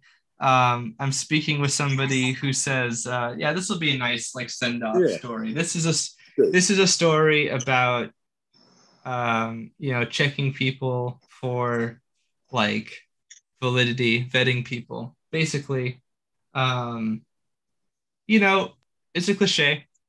Everyone's a consultant nowadays, but where the consultant who can help you with everything. You know, these these phrases, these maxims come about for a reason, you know. And um, I'm not saying that people have to like have a PhD or that they have to even have an academic degree at all to um, be like really good in, for example, like pest management or something like that. But um, this person had made this point that um, basically I asked them because it was on the topic about getting rid of cannabis aphids, and Mhm. especially like kind of in flower. And this person had said that they would just use isopropyl alcohol to kill the aphids, and that um, you know that's fine. And it, also intimated very aggressively, like if you can't get rid of aphids in a week, aphids are the easiest thing to get rid of. You should uh, sort of sort of reconsider your career choice if you if you can't uh if you can't hang and i mean i think that's like i mean with no context first of all like news news alert isopropyl alcohol has additives in it so that you don't drink it or or do other stuff with it um you know those aren't great for your body and also alcohol does what to trichomes tell Oh yeah, and you make a very important point about in, in flower. This guy's crazy. If he wants to throw di- diatomaceous earth in your flowering plants, or I've used this Organocide three in one. That has to be the most stinkiest. oh um, really Oh, dude, it's it smells like dead fish. And Oh. you know, when when you have bacterial inputs or something like that, they can smell too. But when you put them in the soil, it's different than spraying them on your flowers or you know, yeah, it's very different. yeah i would say so i would I, I, I just And- personally, I wouldn't prefer it. oh yeah, no, I would never do that. I wouldn't. Yeah, I wouldn't want anything that had that. Even I've experienced flour that my buddy got from probably I don't know where, but it most likely came from California. That just reeked of neem oil. It it was Ooh. bad. I was like, I'm not smoking that. So yeah, like it's definitely an issue. And anybody who would suggest putting anything like that on your flowering plants is um, misguided. Yeah, I think somebody in the comments said something like tent grower moment or something. And I just felt like, yeah, like exactly. Um, and like the person, you know, and, and, and like, I don't want to just like start, I don't want to like punch down on anyone or anything like that, but like seriously, um, yeah, like the one that got me was the picking up off by hand. And it was like, I th- and I think it even showed it in the comments. Like, I think that if I was running something, of some sort of project, and I hired a consultant, and their plan for getting rid of uh, aphids was that the staff should like manually kill them, you know, I would terminate that person probably. Yeah, Um, Chad I Westport made a good op- made a good observation. Uh, that's what you get with someone that uh, learns stuff but has no real world application of the information they have. You know, that's what it feels like. Yeah, it does. And like ironically, this you know, I've I've seen this person post in the past, um, you know, and I'm not sure. I get the impression that they're not very articulate.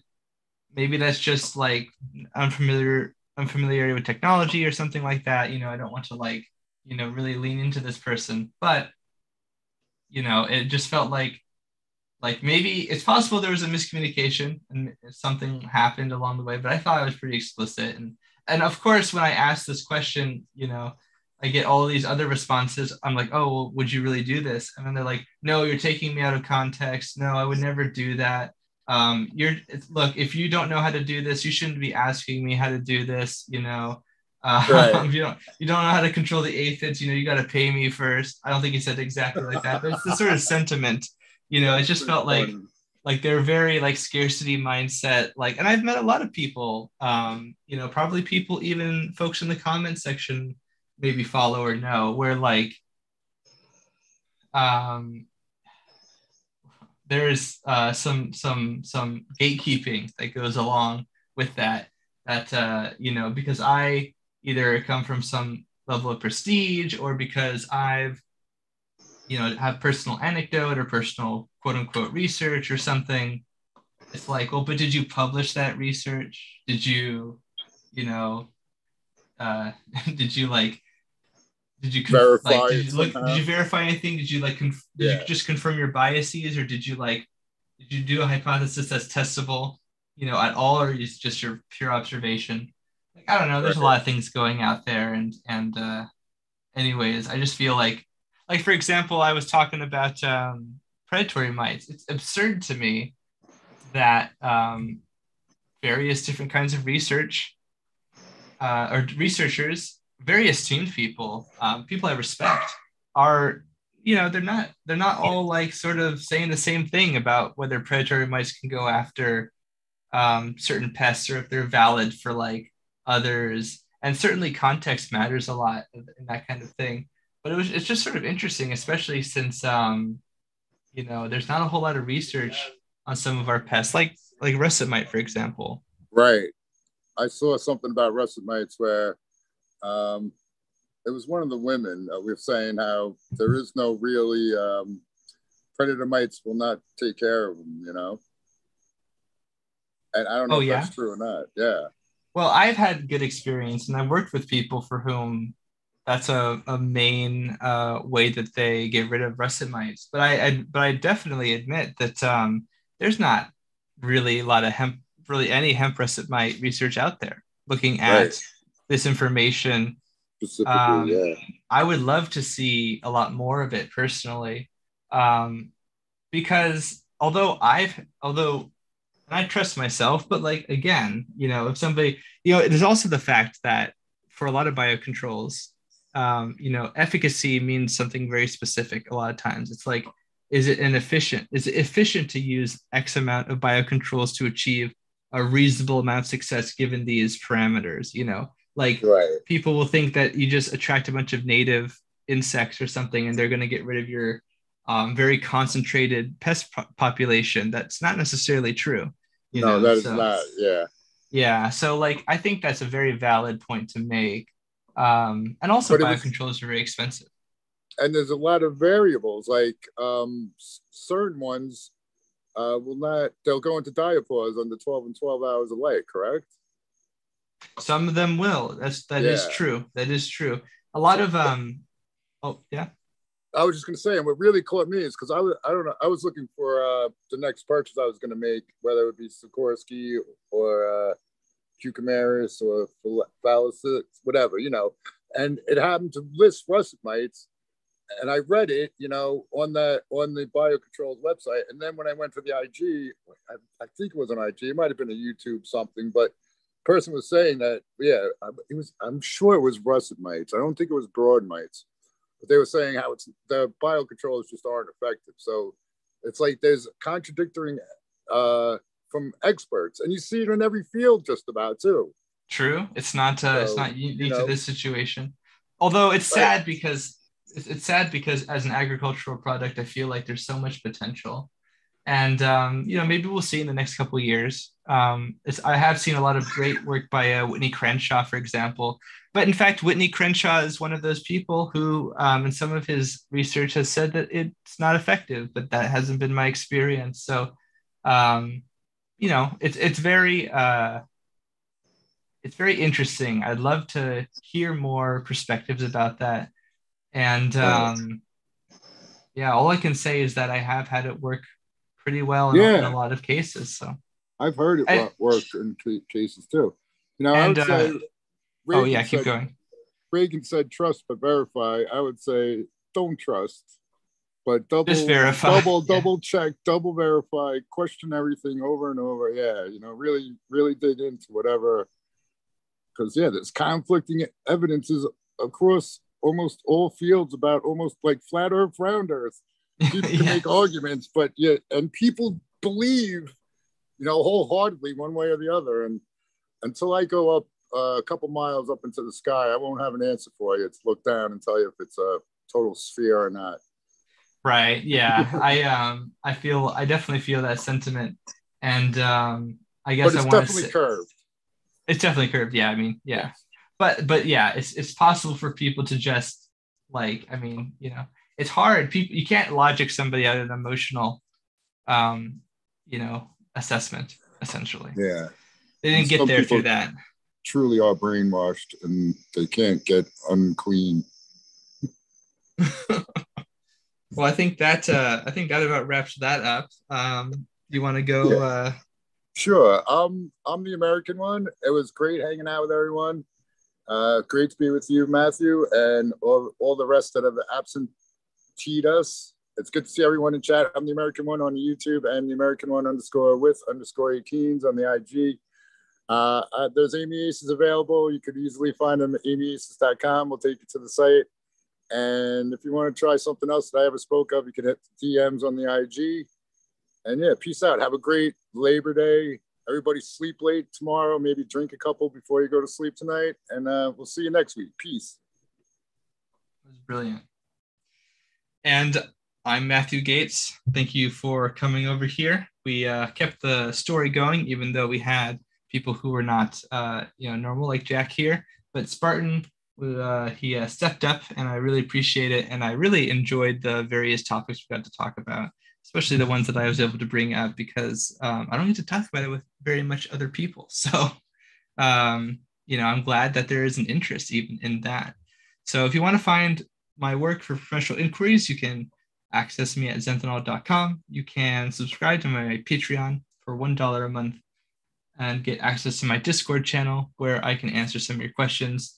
Um, you can send questions on Instagram and Twitter, which is at SyncAngel, but I don't always get to them timely manner. I just get so many of them. So if you're really interested in an answer cheaply, effectively, efficiently for both of us, check me out at Patreon.